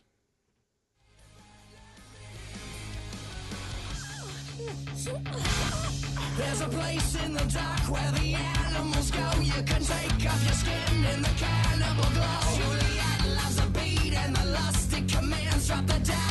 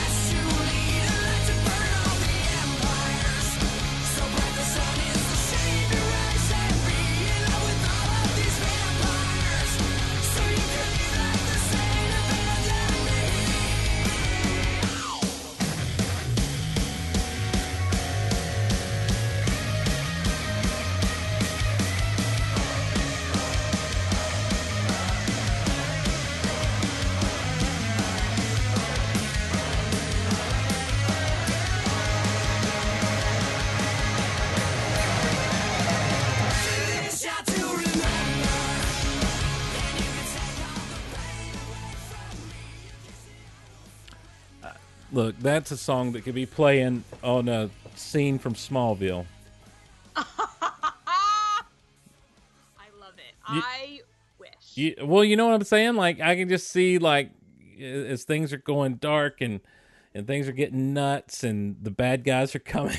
you know that just give me a shot to remember. this song, like on like, oh, I love this song so much. Like, it's not my favorite, but Okay. I love this song. Also, in like you know, we're talking about the concept, kind of you know, putting the pieces together. This is kind of the last hurrah. hmm Th- like this is where we go into the afterlife because well you know we pass and are greeted by the afterlife because of Oh, the next wow. song on the record Okay. but it's like the last bender like you know the last hurrah but you, you guys know me i am a lyrics person. So let's just talk about this chorus. Okay i'm Mhm. just gonna i'm gonna read the lyrics of the Mhm. chorus. Uh give me a shot to remember and you could take all the pain away from me. A kiss and i will surrender. The sharpest lives are the deadliest to lead. A light to burn all the empires so bright the sun is ashamed to rise and be. In love with all of these vampires so you can leave like the sane abandoned me. Get out of here i can't i can't it's just so good like they like I, I've always liked my Chem's lyrics because they are very theatrical and they Mhm. are very like movie esque. Yeah. But this record is another level. Mm-hmm. And like the the one thing I I okay, it's not even like a dislike, but if someone was listening to like this record and this song specifically, I don't think you're pulling out all those words in the chorus on the first listen, you know? Right. Like you're not like, "Oh my god, the sun is ashamed to rise and be." Oh my god, like that's a beautiful lyric. Like, I also love Juliet loves the beat and the lust it commands. Drop the dagger and lather the blood on your hands, Romeo. Ah, so good. What we got a Shakespeare reference in here too? Like, I know. You know, they're cultured. they're cultured. I love this band. Uh, But yeah, so like Steve said, and we talk about, you know, the concept of the record, like overall, like Gerard has said in a ton of interviews, like he likes to believe that when death comes for you, it comes to you in the form of your fondest memory of your life. So it could be, you know, from your childhood, it could be, you know, your wedding day, like a your most important memory. And in this case, this this patient death comes to him in the form of the Black Parade, a Mhm. marching band, from when his father took him to the city to see a marching band as a child. mhm. So this is kind of like okay, you know, we've gone through the last days of the patient Yeah. and now we're ready to start the journey into the afterlife. We're ready. To, we're ready to jump into the Black Parade. We are. G note warning, emos. I don't know what that means. I know you don't. So this became a thing. It did. Like if you would hear that G note, emos would start crying everywhere. What? But now they're back, so the G note is no longer a bad thing. Okay. Okay. All right. We're crazy, Steve. So you just want me to hit this from the top? uh I mean, I would have you come in when it starts to kick in, but I mean, the intro is so iconic. We can't we can't not play it. All right. Get ready, Bill. Sorry. All right. Here we go.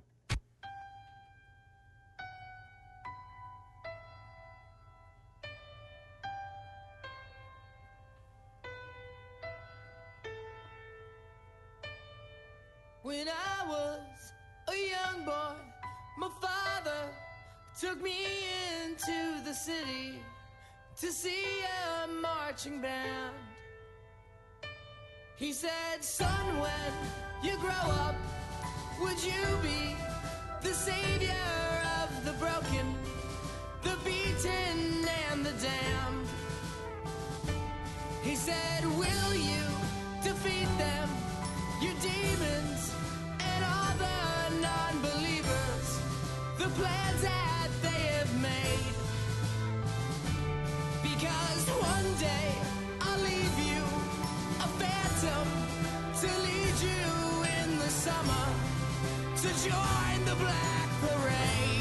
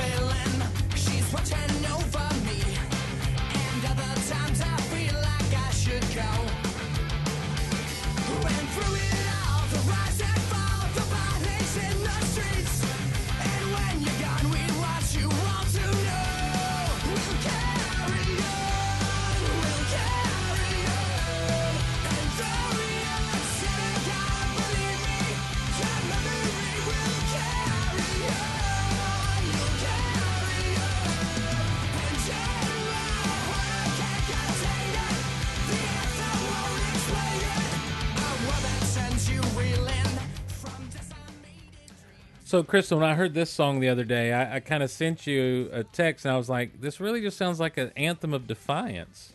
Yep. And that's when It you kind of let me know, hey, this album is about, you know, someone getting basically a cancer diagnosis and going through all of it and dying and what's beyond. Yep.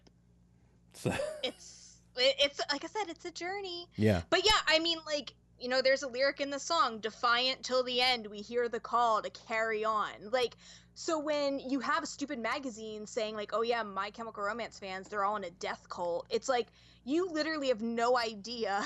You're literally just writing that so people buy your paper, or they read the headline and they're like, oh my god, like, my, my kid's in a death cult? Like, no. Like, this song is about carrying on and, you know, even and doing living your life so and knowing being happy with how you've lived your life because knowing that when you go your memory your story all of that is going to carry on. Like you will leave something behind of you. Like when you die you're not just gone forever. Hmm. like people still carry the memory of you with them. So like they're just they're amazing. And like honestly like okay the black parade it's the biggest song on the record. It's probably the, the one song that a, a non my chemical romance fan would know or be aware of. Hmm um so like i just want like i said i went to the record release show well i went to the two dollar bill show in philly which was a pre pre pre album release.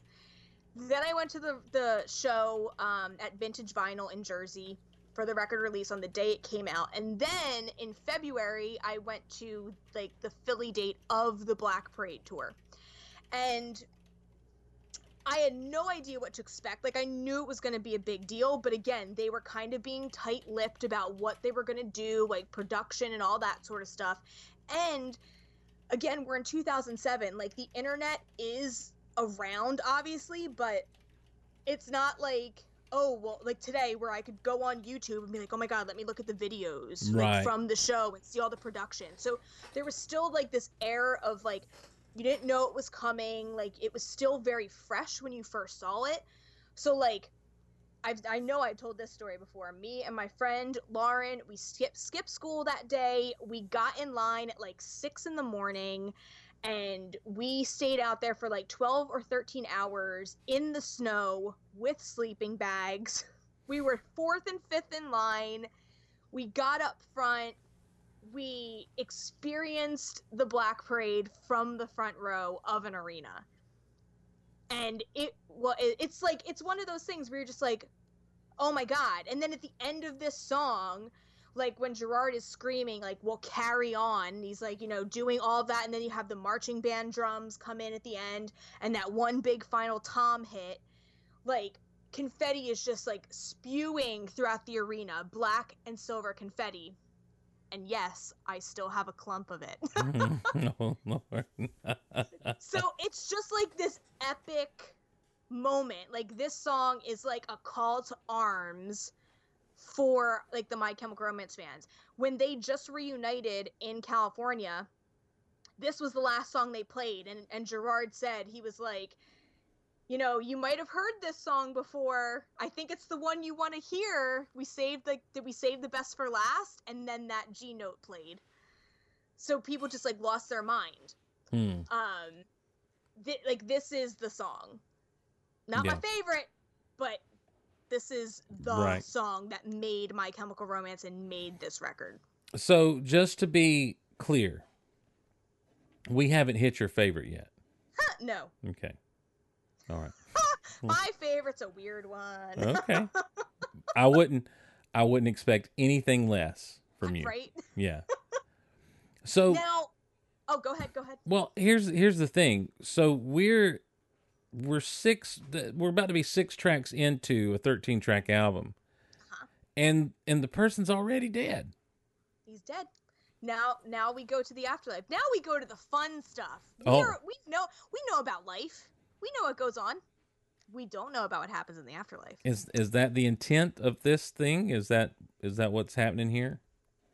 I mean, it's just I don't know that it's that deep. Mm-hmm. I think now we start to get into more of the experimental songs Okay. on the record. Like Yeah. now we start to get into some freaky stuff, some like weird themes, um, which I love. hmm Um, and again, like, ju- so I want you guys, I want you to close your eyes. And before Steve plays this next song, I want you to close your eyes. And I want you to picture yourself in that arena with all the confetti just beautifully falling and cascading down throughout the entirety of this next song. That's how much confetti there was. Holy it cow. continued, yeah, it continued to fall during this song. I almost wanted to make confetti angels, but you know, the floor is gross, so right. no. Yeah. No, you don't do that. Um, But like it, it almost like I did cry at this show at the at the Black Parade show that I went to, but it was not during this part. But I did get teary because it was just so beautiful, and this next song is so beautiful. It's like your typical power effing ballad, man. Okay. needless beating, but fate beware me knock you down and out. This is where you ought to stay.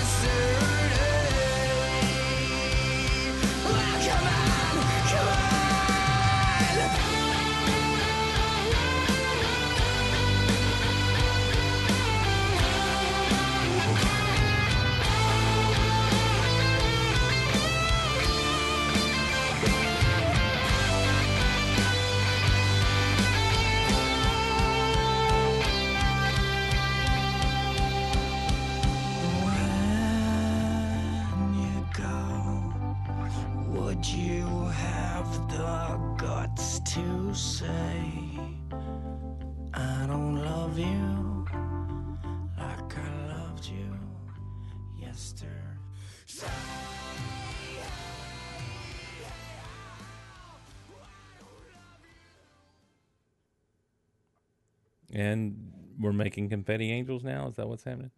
I mean, that's what I wanted to do. I was crushed against a barricade, so I could not. Mm-hmm. Mm. but it this song is just like oh my god it's just beautiful like his voice the soaring guitars like heartbreak of those lyrics just like oh my god like it just punches you in the gut um but this song is the introduction of uh, two characters that we meet on our journey Mm. the characters of fear and regret Hmm. and this is fear and regret kind of leading the patient and showing him like the people like images of the people in his life like his past relationships family um, and showing him how awfully he treated the people around him Oh, so it wasn't a nice person that died. No That's unfortunate. i mean you know again like we said my chemical romance has never said that like you know this is exactly the concept this is the most widely regarded version of the concept Okay. All right. But I mean, like, just how he sings like that last, like that little bit that we heard where he's like, "Would you have the guts to say I don't love you like I loved Mhm. you yesterday?" Like that, like who hurt you? I mean, I know who hurt him, but like, who hurt you? I, I mean, I know who it was, and I'm going to take them out one day. But I mean, I know because, uh, you know, like I said, I was a psychotic My Chem fan, so I mean, I don't know if Jess knows like Liza Cuts, but it wouldn't surprise me. A lot of, a lot of people out there. also, did you see the comment from Jess about the geeky connection with this song? Uh, Colton Haynes, who played Roy Harper in Arrow, is in the music video. Wow. Okay. So the This is a Red Arrow. artsy video. Mm-hmm. All right. Well, most of them would be, wouldn't they? Um, I mean, with My Chemical Romance, yes. Okay, But see, I was gonna say My Chemical Romance. This is artsy, artsy. Okay, because I was going to say I don't imagine My Chemical Romance putting out a concert video a la Def Leppard. No, You know. think. Do they? They do have a live record, but it's or a live video, but it's Mhm. off. Uh, well, the first I'm not okay, but whatever. Um, and off the set, off the the record after this, off Danger Days. There's one. By the way, Yes. I just want to give a shout out to your Uncle Bill. Why? Because he said play free. Bird. Play Freebird. He's also had the Black Parade stuck in his head. Mm. like for the past week. He's like, "This is ridiculous. I blame you." I'm like, "You're welcome."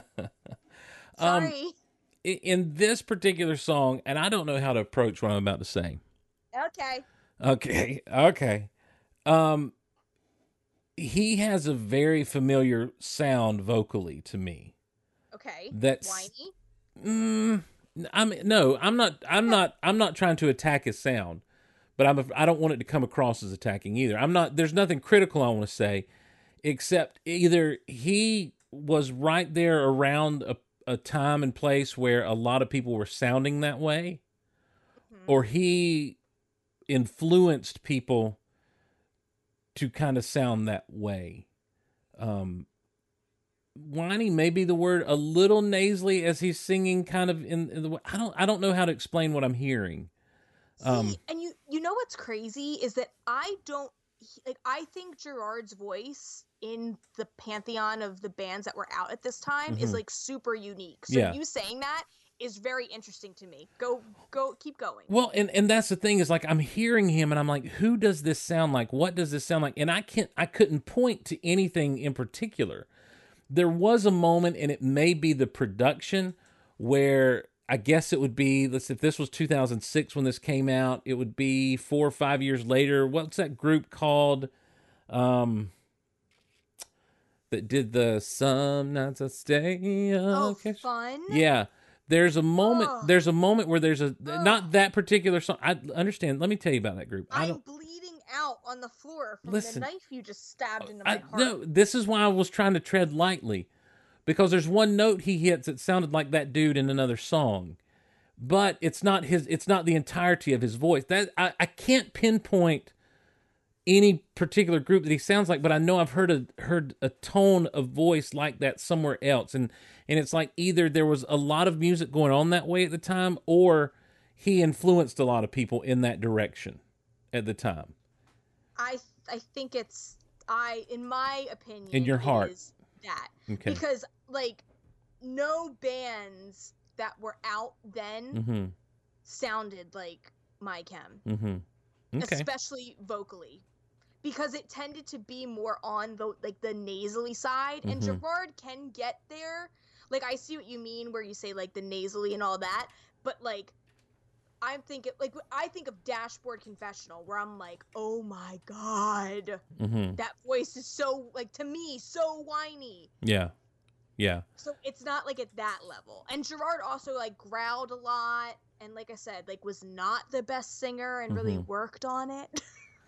I, I here I'm gonna I'm gonna step out here and, and say uh, around I was working as a youth pastor at this time. And and so I was I was hanging out with a lot of teenagers and stuff but I was also getting a lot of music in the mail from for of Christian bands Christian rock bands and stuff um from a from a thing that our church was a part of where like this this company would like compile boxes of latest music from different groups and, and send out to churches and stuff. And I feel like what I'm hearing there is a lot of what was in some of these bands back then. hmm And and you have that in Christian rock sometimes. You have groups that you know, let's I'm just going to be I'm just going to call it like I sees it right now. In in Christian music sometimes, especially in Christian rock, you have um you have groups that can't really make it on the mainstream scene and so they Jesus up their lyrics and and try to make it in in the church circles. That's not everyone in the Christian rock scene, mind you. Uh, but th- but that is the case, and so I'm wondering if, as I was perusing through some of those albums, if that's kind of what I'm hearing there. You know what's interesting too, like you saying that, not so much like with the sound, but um the whole like, okay, let's add some let's add some Jesus into this. Mm-hmm. um there was an interview that Gerard did around this time where because obviously like there's a lot like a lot of people were like tying religion into this Mm-hmm. um and he said he's like we're not a band that's going to rely on you know god or you know the devil like we're not lo- relying on religious terms because Mhm. not everybody can relate to those things but the concept of death dying and you know being defiant and you know finding like will to live Mhm. everybody can relate to those things Well, that's what I was saying. That's part of the human condition. yeah and and and art should reflect or comment on in some way some portions of the human condition often. You know if if you're trying to be high art you know or trying to be conceptual like this um you know and and and obviously death being something we all go through is uh it is. So I, maybe that's what i'm hearing in that particular song is maybe some of those bands that i just perused you know and didn't really give much else to after a while around this same era of time. Because uh, what you have also in in the christian rock genre is oh this group is hitting big or this group is doing this thing. Let's find a group that kind of sounds like them because they'll reach a lot of people you know as an alternative to the secular stuff that this other group's doing. Does that make sense? Ugh. yes so it does. I hate it, it it's yeah it is let me tell you something. It crippled in a lot of ways it crippled and stifled the creativity of genuine christians who were talented and wanted to in you know use their art to reflect their faith and their faith journey um, around the it, from the from the mid late 90s into this time in the 2000s and and you can actually see if you were in if you were in the circles like I was you could you could see how there were some really creative people who had some really good things to say about faith about their walk about all this stuff that that went unheard because they could not be marketed hmm. and and you and and like you expect that from regular old you know you you and now I'm talking about my life experience. You expect that from a regular rec- record executive, you know. You you expect that from someone who's who's it's all about the business, but when people start trying to, you know, throw their faith at something and say, "Well, my faith is this. This faith is important," and then they're like, "Well, we we can't market you, so we're not going to really get behind this." It just seems kind of weird. So I think I sincerely think that's what it was. I can't point to anything specific, but he sounded it sounded so familiar to me. And that might be the ballads. So strap Yeah, in. right. You got you got two more ballads. Okay. through. Or no, three, right. three. and Three it may ballads. it may it may hit me a, as we move on. So, um, I, I'm now perusing the notes ahead, Are we about to go to hell? Uh, we are about to go to hell. Okay. This seems very metal. oh, I love it. All right, this is called House of Wolves.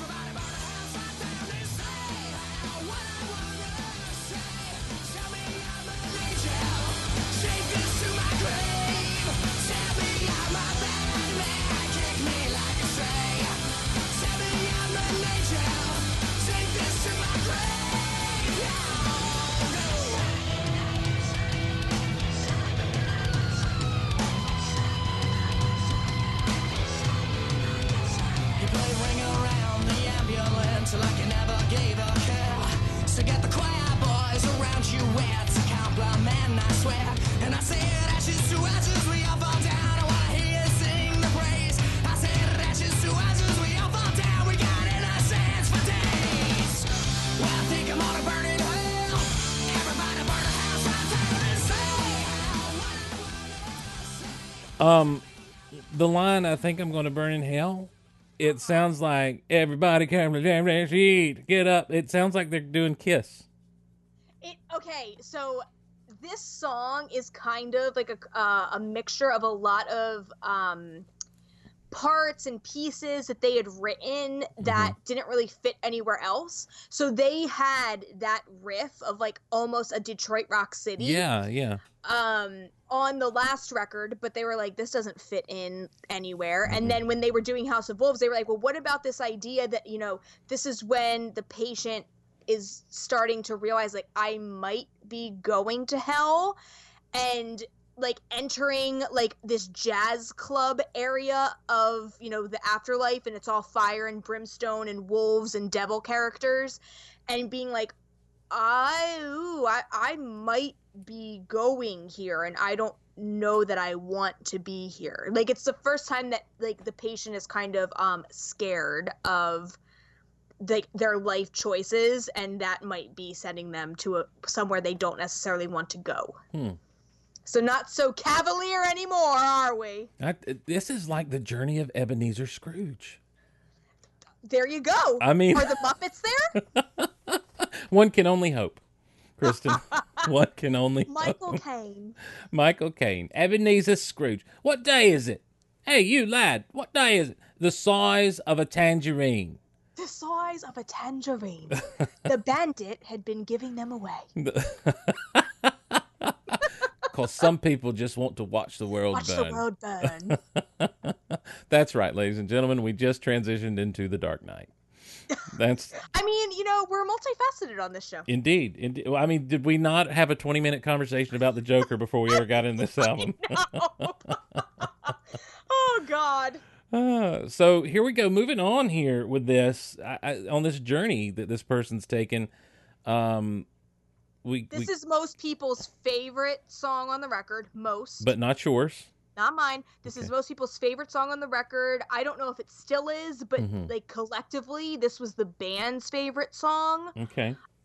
off the record. And you know, this was another thing because you know Steve was giving me a bit of grief about this and like you know this record and you know oh well Kristin you know we are doing like you know cure for childhood cancer I was joking. No, I know, but I'm just saying that when this record came out and this particular song came out, there were so many people that were former vic- like cancer survivors mm-hmm. or were currently battling cancer that used this record and this song as, you know, something to hang on to and this is a very powerful song that's important to a lot of people. All right. And we'll just take it from the top. Yeah, because it's a short one.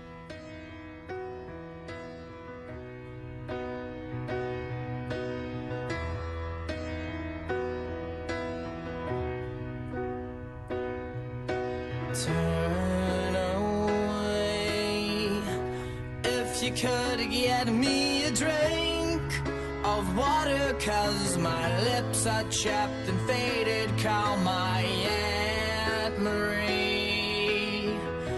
Help her gather all my things And bury me in all my favorite colors My sisters and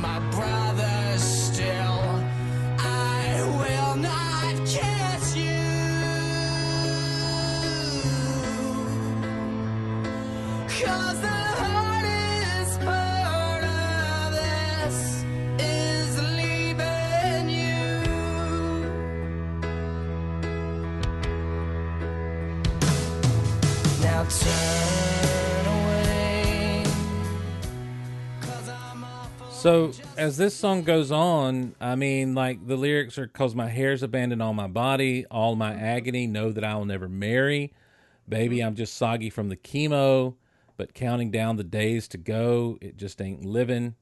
Um, like this is a very like there's there's no hidden theme here. It's very out there in your face. Yes. And this is talking about how, you know, My Chem is, you know, meticulous and kind of thinks everything out. Like the drums coming in after that first chorus is intentional because they felt that um, the song almost need well, it needed some form of hope um, because it is a very bleak song.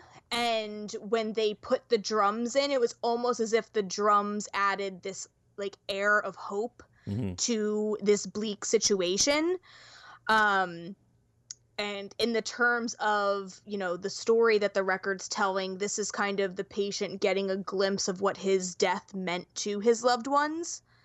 Um, and kind of having that realization, and like you know, the hardest part of this is leaving you Hmm. um and you know talking about how this was like a big song for my chem there was a point where and i hated this admittedly there was a point where they were closing shows with this song Oh wow. like the last song Oh, encore and this was the last song in the encore that's it was a choice.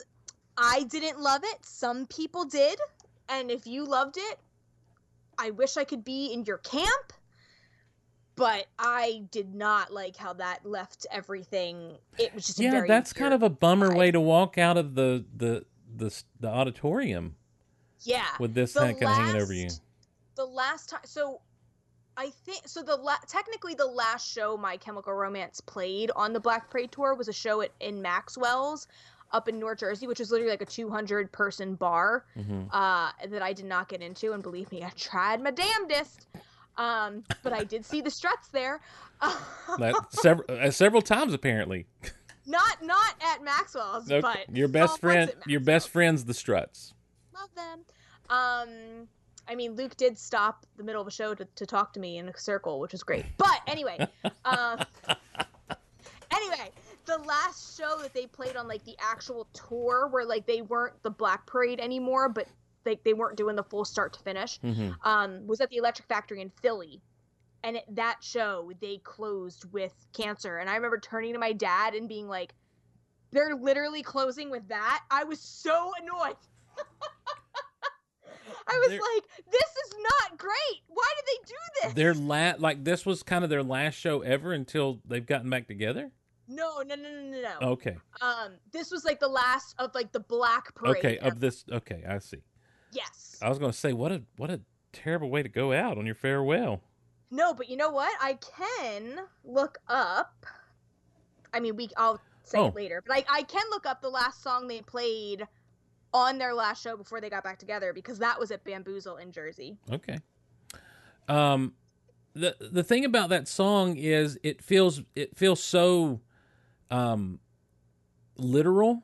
You know, like it, there's no there's no artistic hiding behind you know lyrics and that sort of thing. That it it's almost I don't know, like it, it almost feels out of place if if the if the patient has already died. You know. But it's the, it's almost seeing like a movie of Mhm.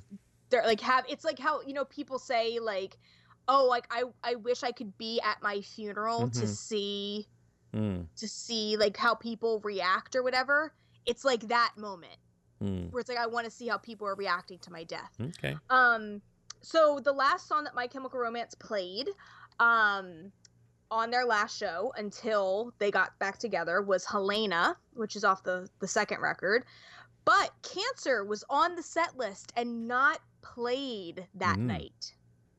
Wow. Yep. All right. So the set list was I'm Not Okay, Thank You for the Venom, Mama, Na Na Na, Our Lady of Sorrows, Destroya, Teenagers, Vampire Money, Famous Last Words, Welcome to the Black Parade, Vampires Will Never Hurt You, and Helena. Hmm. Which I know means so much to Steve. He knows all those songs I just listed. Doesn't mean a thing to me, by, by the way.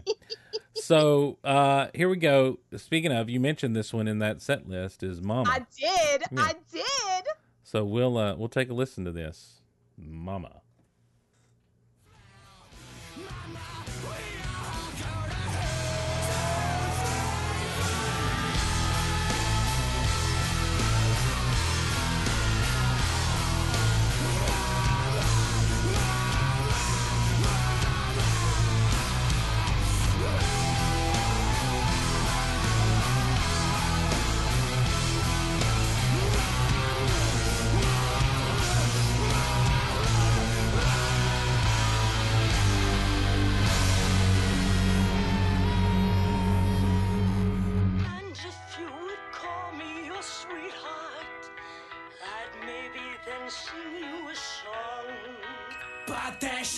Well, there's the bad words.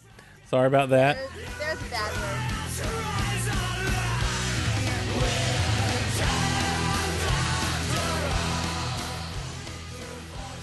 This sounds like kind of I I don't like this song. This is my favorite song. Of course it is.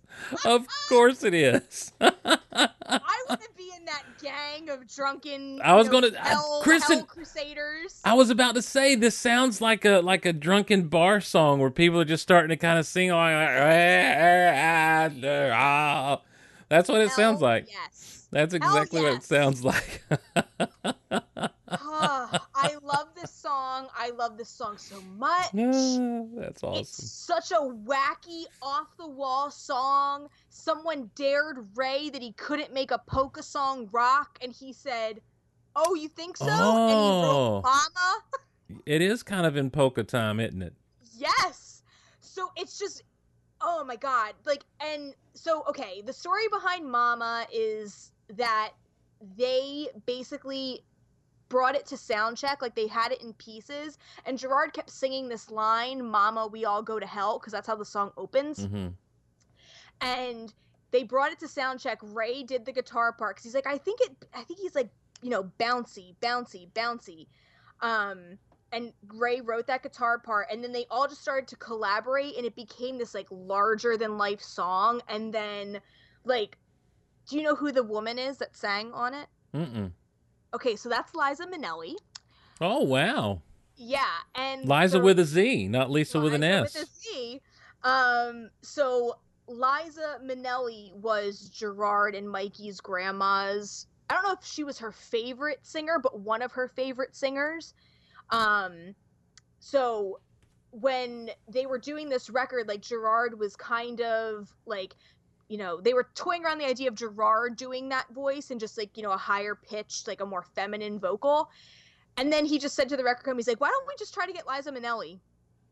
And Liza Minnelli really liked what they were doing and loved that, like their their uh, grandma, who was so important to them, was like huge fan. And like this song is very cabaret, like it's very camp. It's it's larger than life.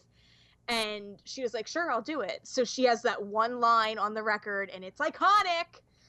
Um, and then when it when it was performed live on the Black Parade tour, like this is the first time that all the pyro goes off. Mm. And let me tell you, I don't know how they're on stage doing it because I was up front and it was hot. Yeah. It was so hot. Well, there you go. my eyebrows are gonna be singed off. It's like going to a wrestling show and they blow off all that pyro stuff. I know it's crazy. Love it. Lo- Love it. But yeah, this is my jam. And like when they so again when they reunited in December, they played this song, and I was actually surprised that they played this song. I don't know why, because it was such a fan favorite. But once the guitar started to like bounce and go, Gerard just like put his hands on his hips and he goes, "It's that time, Los Angeles," and everybody just lost their minds. Um, Why? What does that mean?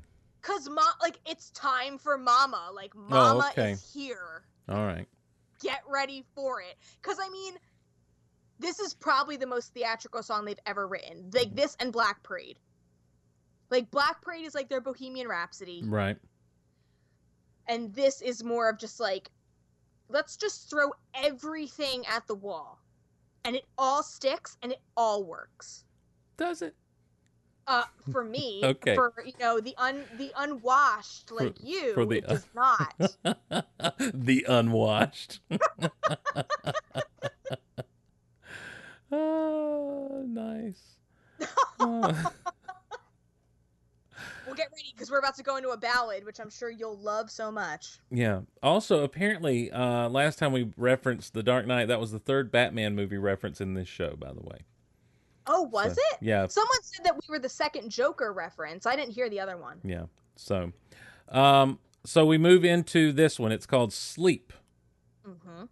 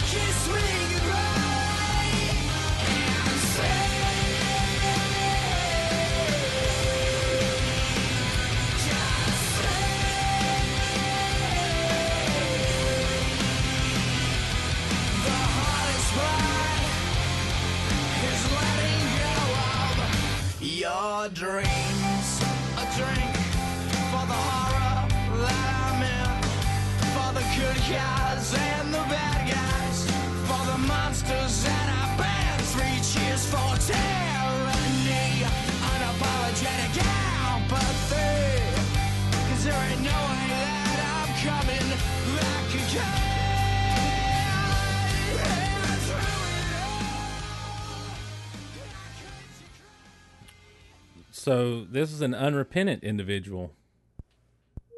Uh oh, we lost Kristin. What happened? She she couldn't she just couldn't take it anymore. We lost you there. I pressed the wrong button. I was on mute. Oh, okay.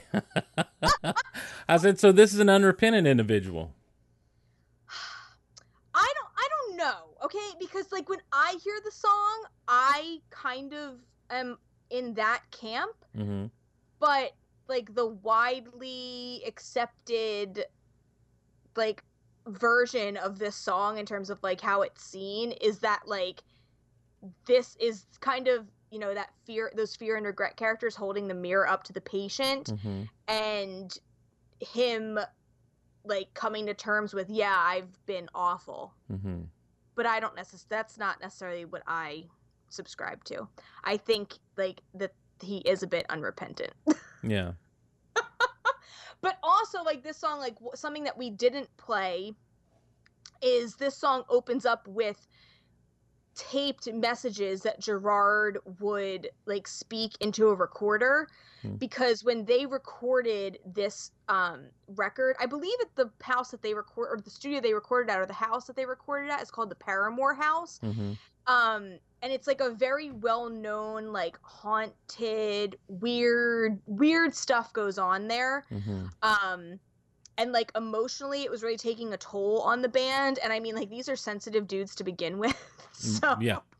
um like emo- very emotionally sensitive dudes. And um like gerard was having these night terrors that like it, it felt like somebody was choking him and so he couldn't sleep and it was like it was driving him nuts because he couldn't get any rest so that's also kind of the background of this song too is kind of like a slow descent into slight madness from not being able to sleep when all you want to do is sleep Hmm. Okay. Well. Mm. Also, that high note he hits on this song. Mm. There it is. That's what we want to hear. That's what we want to get into is the artistry of it all. So I just I feel like there's nothing in the lyrics as I'm reading through them that leads me to believe the person's repentant at all. I know, right? Like unapologetic apathy. There's no way that I'm coming back again. Like, I don't know. I can't see what you're pointing out to me. The hardest part is letting go of your dreams. I mean, that's like the one line I feel like that line, but then everything else is just like, whatever. Yeah. Well, you So it's are you saying Haley Haley has come in and she's listening in and so she's she's getting engaged Hi, here I'm crazy. I'm sorry. and uh, she's laughing. Um, are you saying you don't think that's repentant because he can't let go of his dreams or looking at you, Haley? I'm not on. No, you're not on. Oh, okay. I think I think he's struggling. She thinks he's struggling. Okay. I mean, he's he's apparently Yeah, dead. Oh. Yeah. Oh, well, But you can still struggle with emotions after you're dead, Steve. You don't know that you can't. I understand. No, I'm just letting her know that that's the case. That's where this dude's at, and basically he's being carted through the afterlife, and he's meeting with fear and regret apparently, and they're trying to get him to be Yes. sorry for what he did. So He's like, I've already been some, through something so terrible I can't feel anymore. I'm not Okay. gonna be sorry. she says, "I think he's saying I've been through something so terrible I just can't feel anymore anyway. So why be sorry?" I mean, that would fit in the theme of the time Yeah. that this record came out in. All right, and now uh teenagers. Yeah, um everybody, this song has a lot of cursing. It's one particular word. So, it's warning. Yes. With all the lies in the books to make a citizen out of you. Because they sleep with a gun and keep an eye on you, son, so they can watch all the things you do. Because the drugs never work, they gonna give you a smirk, cause they got methods of keeping you clean. They gonna rip up your heads, your aspirations to shreds. Another cog in the murder machine. They said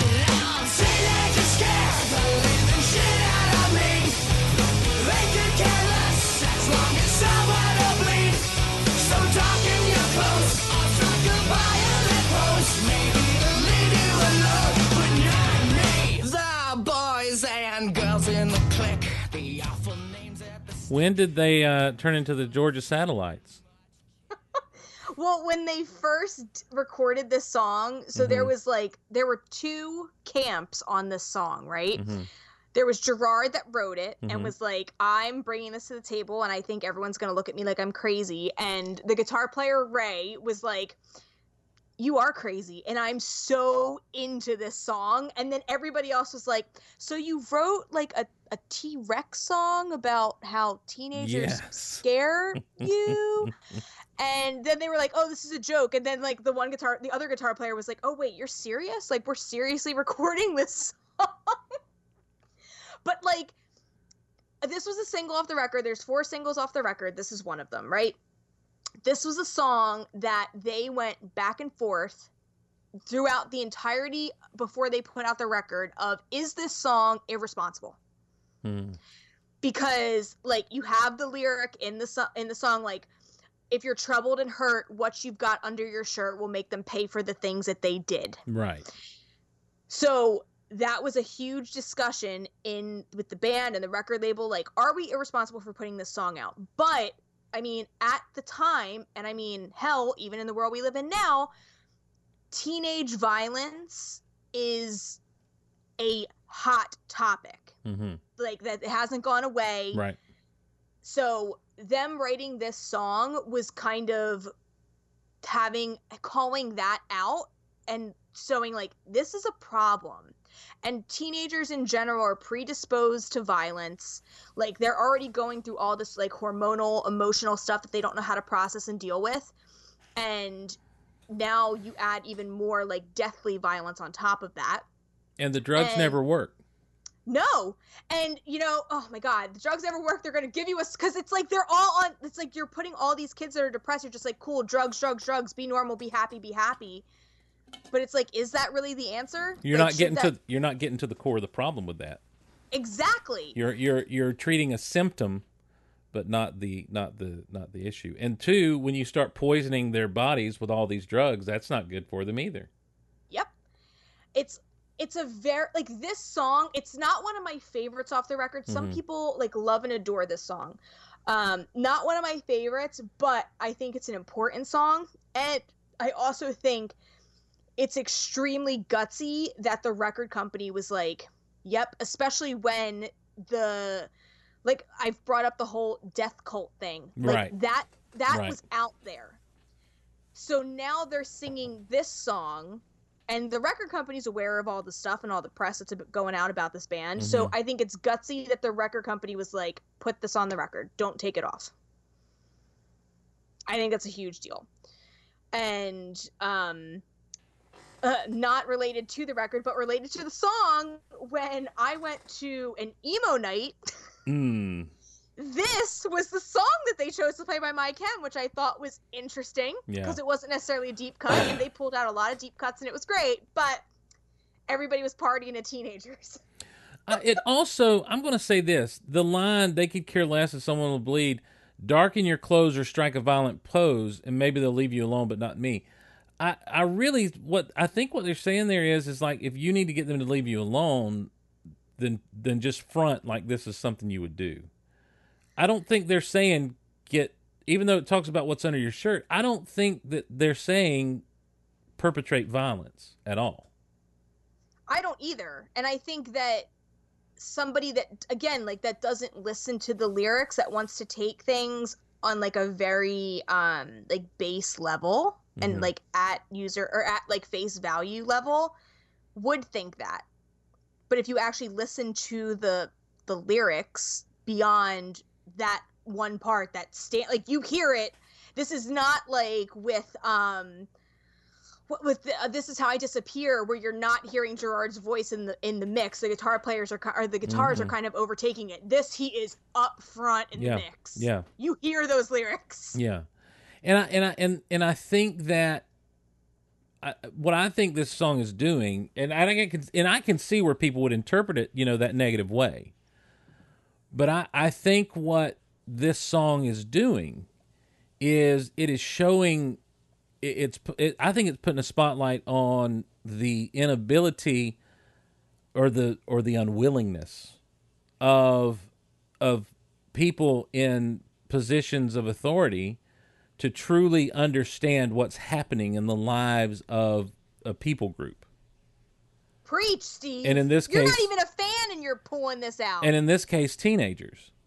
You know well just they they scare the crap out of me. I mean that that line right there you know? And i'm telling you as someone who spent you know a, a decade and a half working with teenagers and still do you know to an extent you know it i can't tell you how many people you hear say well i'm glad you're doing it because i just can't you know? And truly what you find out is with with any and it's just like with anybody you don't have to have everything in common. You just have to show some freaking compassion. Yes, and and and and show some interest and and show a little care. And that goes that goes a lot further than than riddling you know?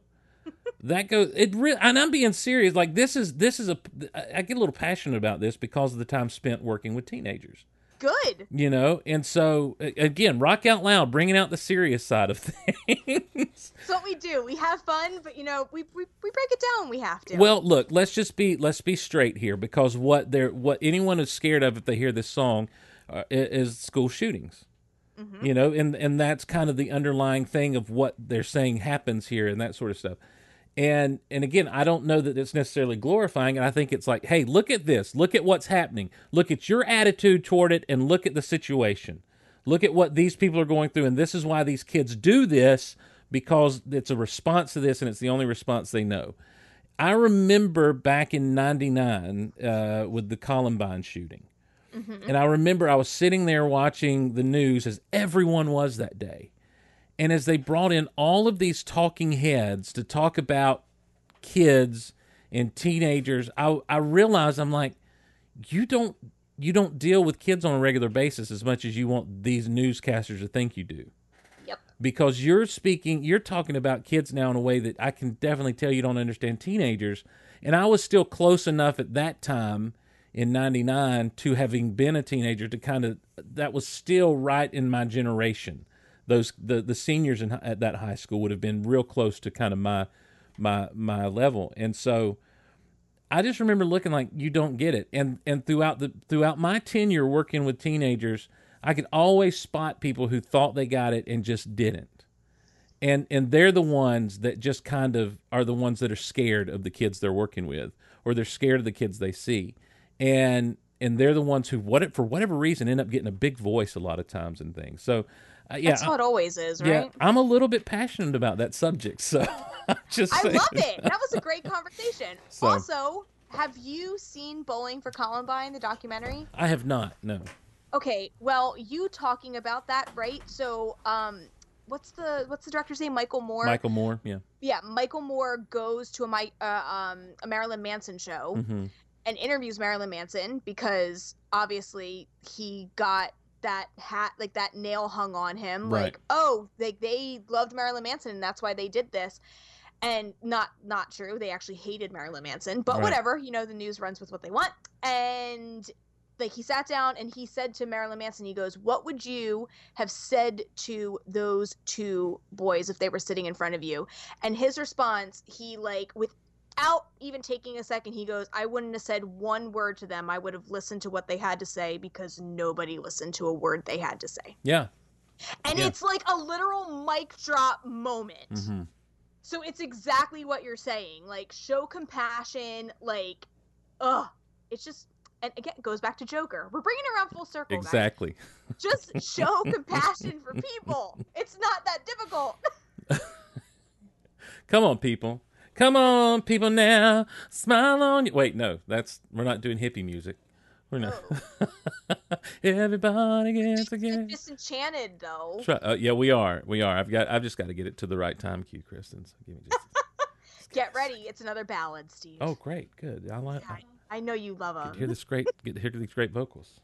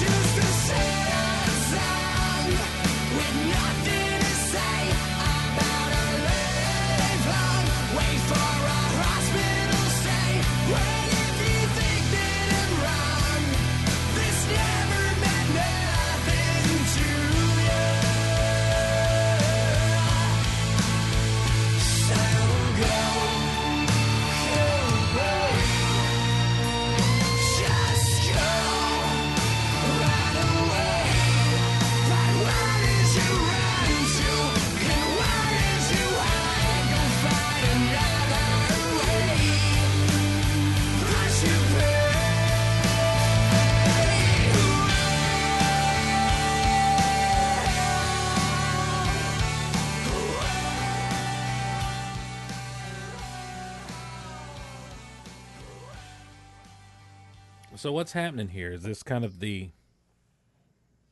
I don't know. So, for in the concept, this song is kind of like the patient finally accepting his death hmm and kind of apologizing for his actions in his life. hmm So again, like it's kind of that show like looking back at the moments in your life and kind of having some perspective on it all. Um cuz even like like it opens the song opens basically like I was there on the day they sold the cars cause for the queen when the lights all went out we watched our lives on the screen. I hate the ending myself, but it started with an all right scene.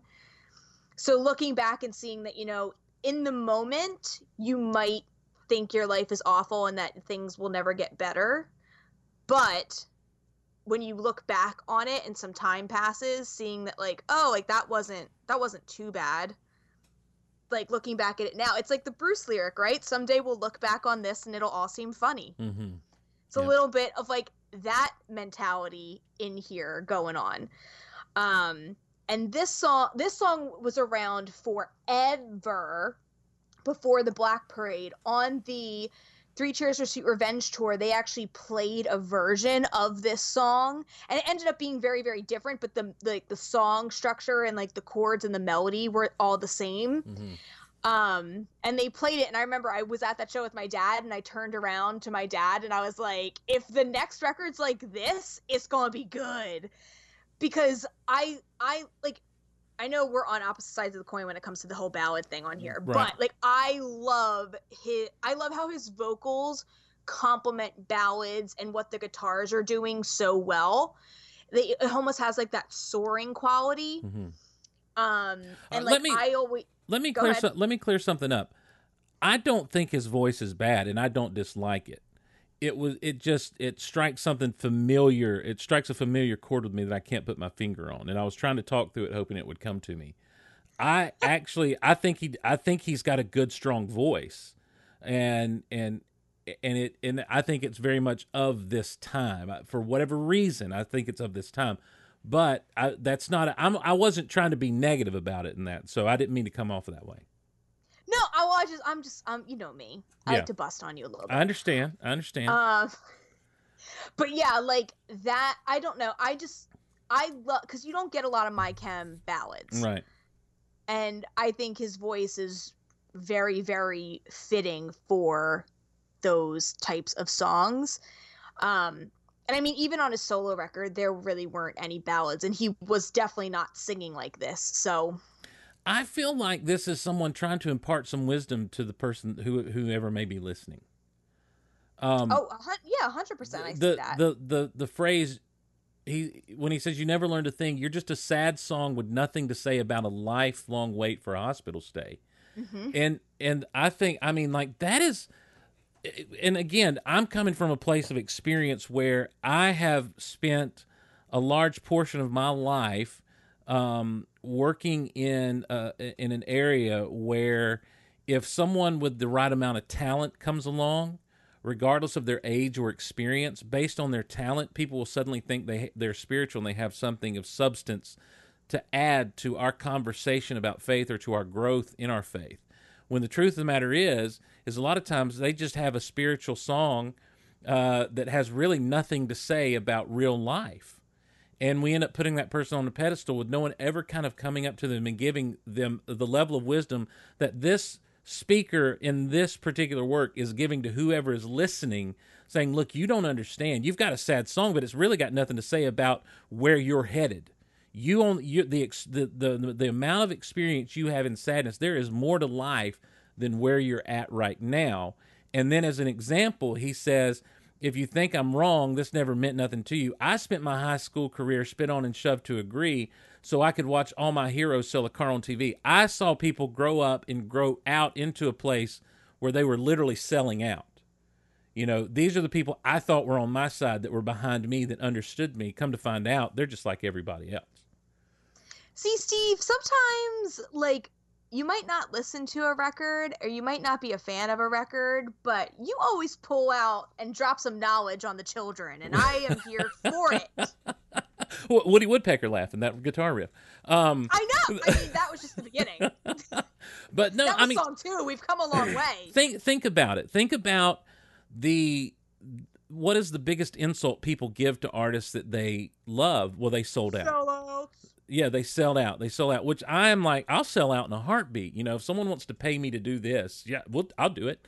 Um, you know, but at the same time, there is a there is a disenchantment. There's also a learning. All the people that were hippies in the peace and love movement, how many of them became yuppies down the road? You know, how many of those people? That was the whole thing. Is like in in in the late '60s, early '70s, they were the hippies out there dancing in the mud and putting flowers in their hair. But in the '80s, they were on Wall Street.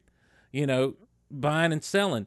and and there's nothing wrong with that progression in life it's when you think that this is all there is to life you're gonna get you're gonna get disappointed you're if that is if this is all you think there is if you're not willing to grow and, and expand guess what you're headed for a lot of disappointment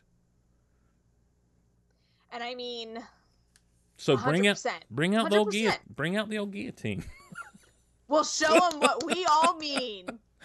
so that uh, anyhow that's pretty that's pretty deep i guess I love it.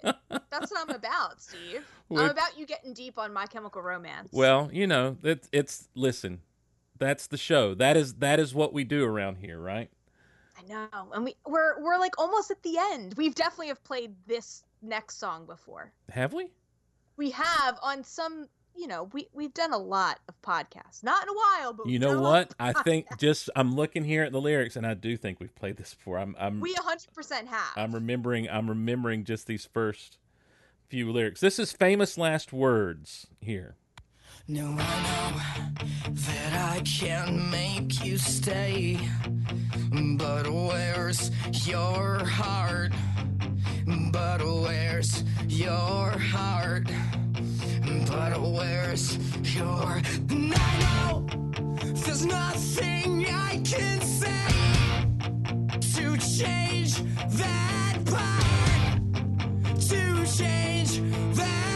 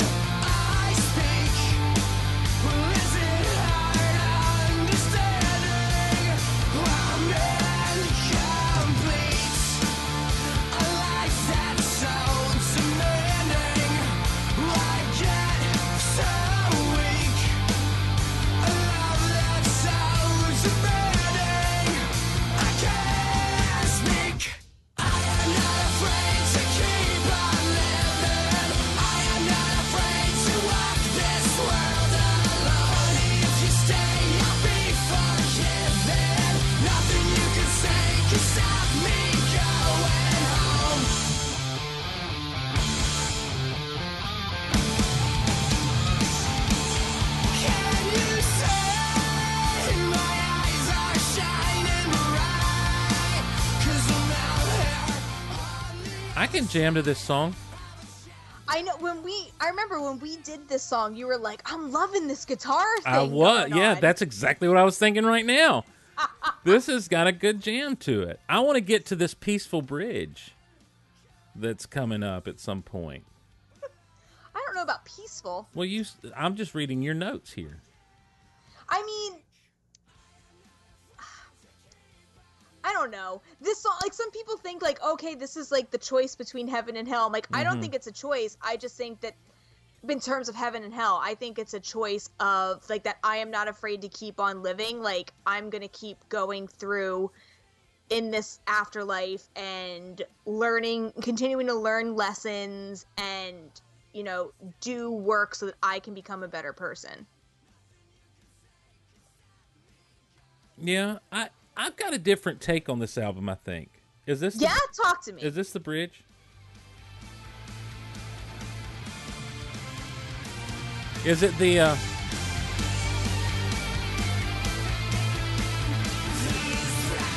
Was that the peaceful bridge? No, it's coming up. Okay, well, I mean, I, I was just looking at the lyrics and it had a thing in there. Um, I, I'm not ready to defend this stance on this. But I'm gonna say it. No, I just this is this is kind of and and this is this could be the naivete of hope, you know.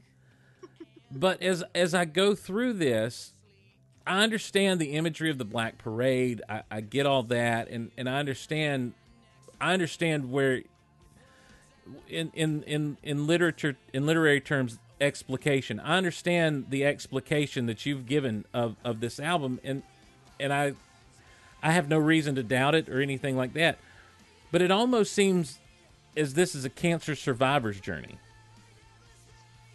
that is the beautiful thing about music, Steve. Everybody interprets it how they want to. Yeah, but uh, I mean, I just like as I said, I see so many different parts of like the grieving process, and then when you look smack dab in the middle of this album, you know, almost almost the middle track is cancer. And and as I told you while ago when we listening to it, it's so literal that it's almost like they're right there in it. And and it feels like maybe, you know, they came out of that and so when you get to like like disenchanted, it's the it's the wisdom that has come from what this person has been through realizing there's bigger things and so you come to famous last words and it's like i'm not afraid to keep living now. You know i've i've gone through the worst of what i could go through. How does it get worse than than death's door? You mm-hmm. know?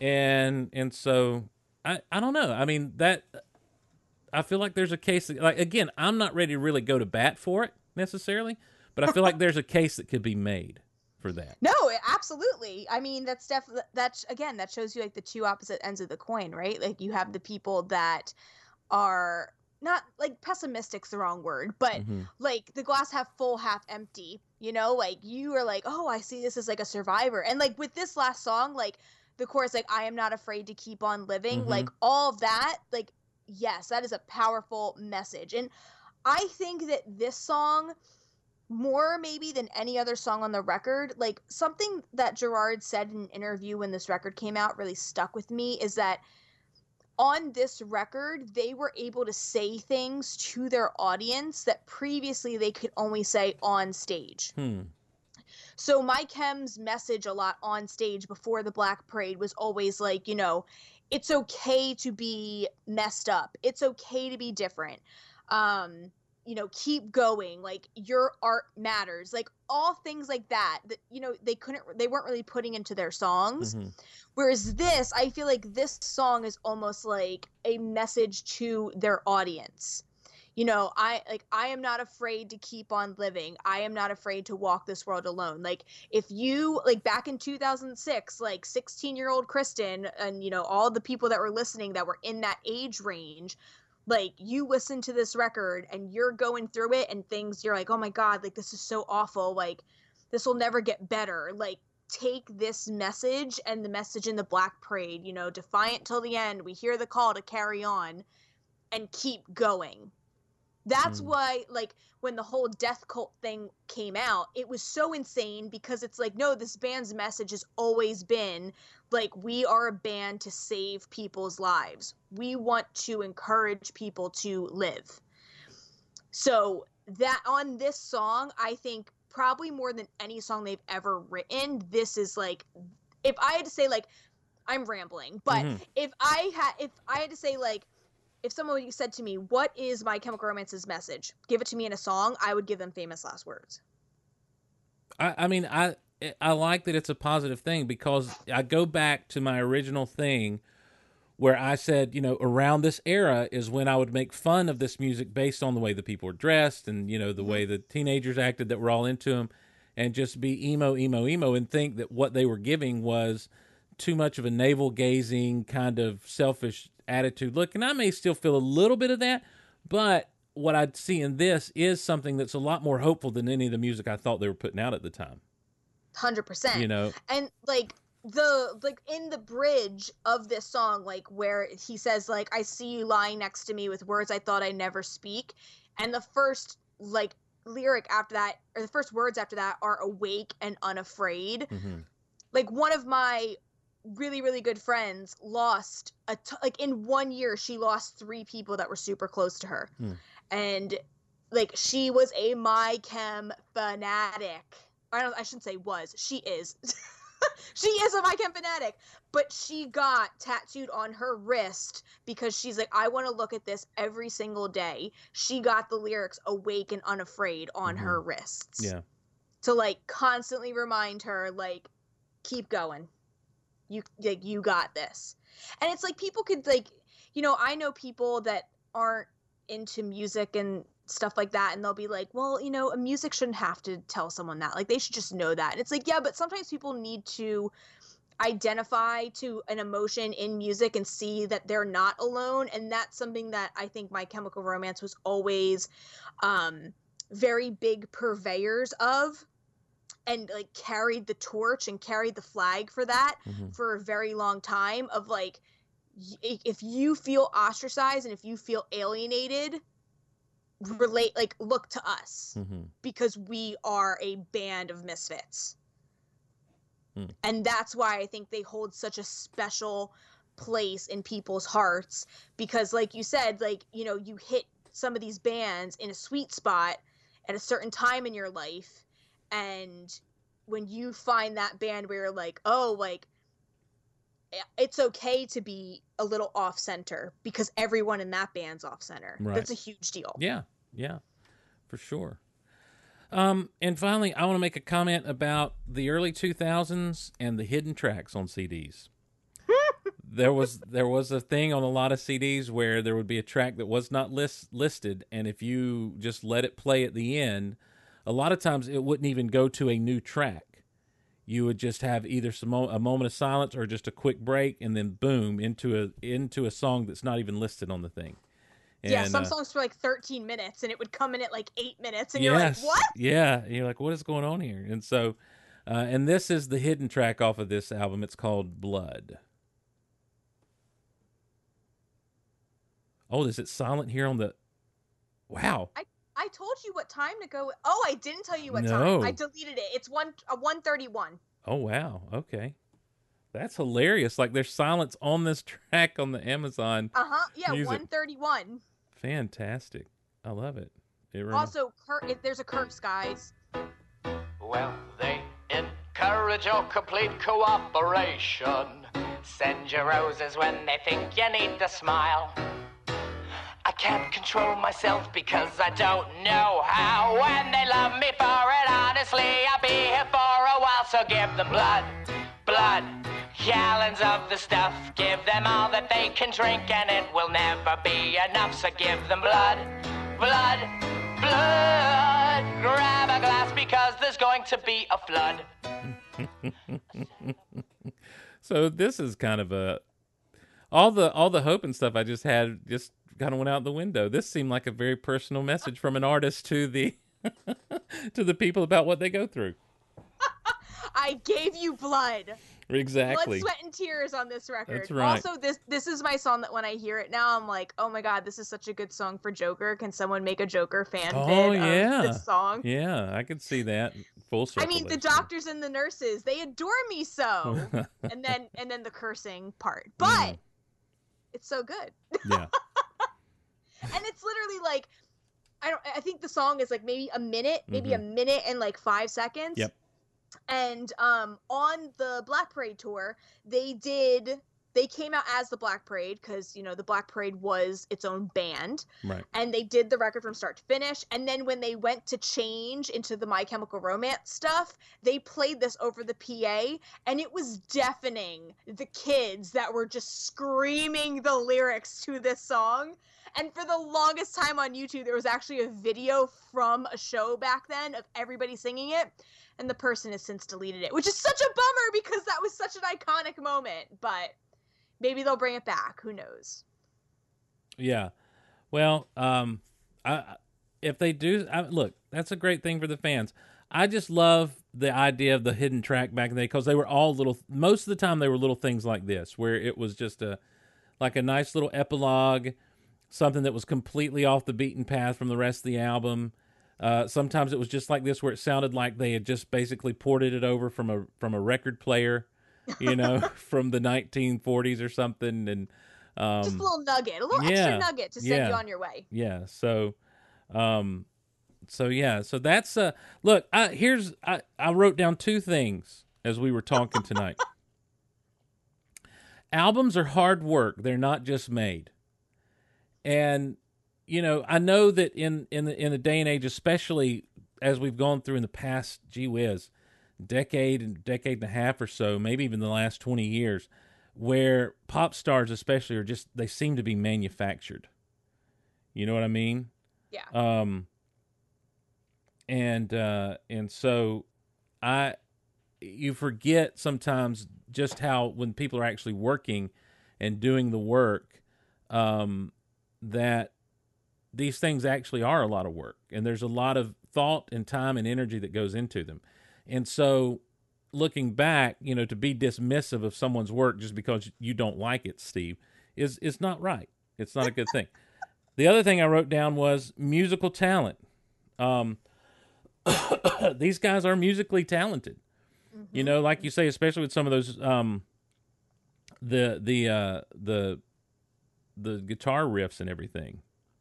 So, um, but you know, here we are, and and I just I, that's kind of one of my big takeaways from this album. So, Kristin, we've been going. be- be- before we end, can you just Yes. read the quote that I put on the top under the header because I think it's a great quote to like sum up the album and say like mm-hmm. so long. from Entertainment Weekly 2006. Yes, On it's their so good. on their third on their third studio album, a musical H bomb of an effort, the Jersey Quintet combined the rock opera pomp of Queen with the darker, dirtier tones of their screamo past.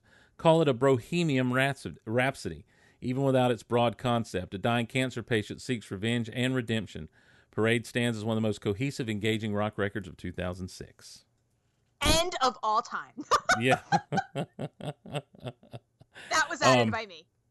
uh, so I'm, I'm I'm sorry. I'm texting right now with Erish, who was supposed to come on. Um, and and I and we've we've kind of messed up. We've been going for almost three hours on this thing, Kristin. Um, it's a uh, well, it's a great reunion show, is what it is. it, it's been a great reunion show. We Um, got to three thousand, by the way. I saw that. I saw that. I was about to. I was about to bring that up. That Sorry. That we- uh, so so yeah, no, it's fine.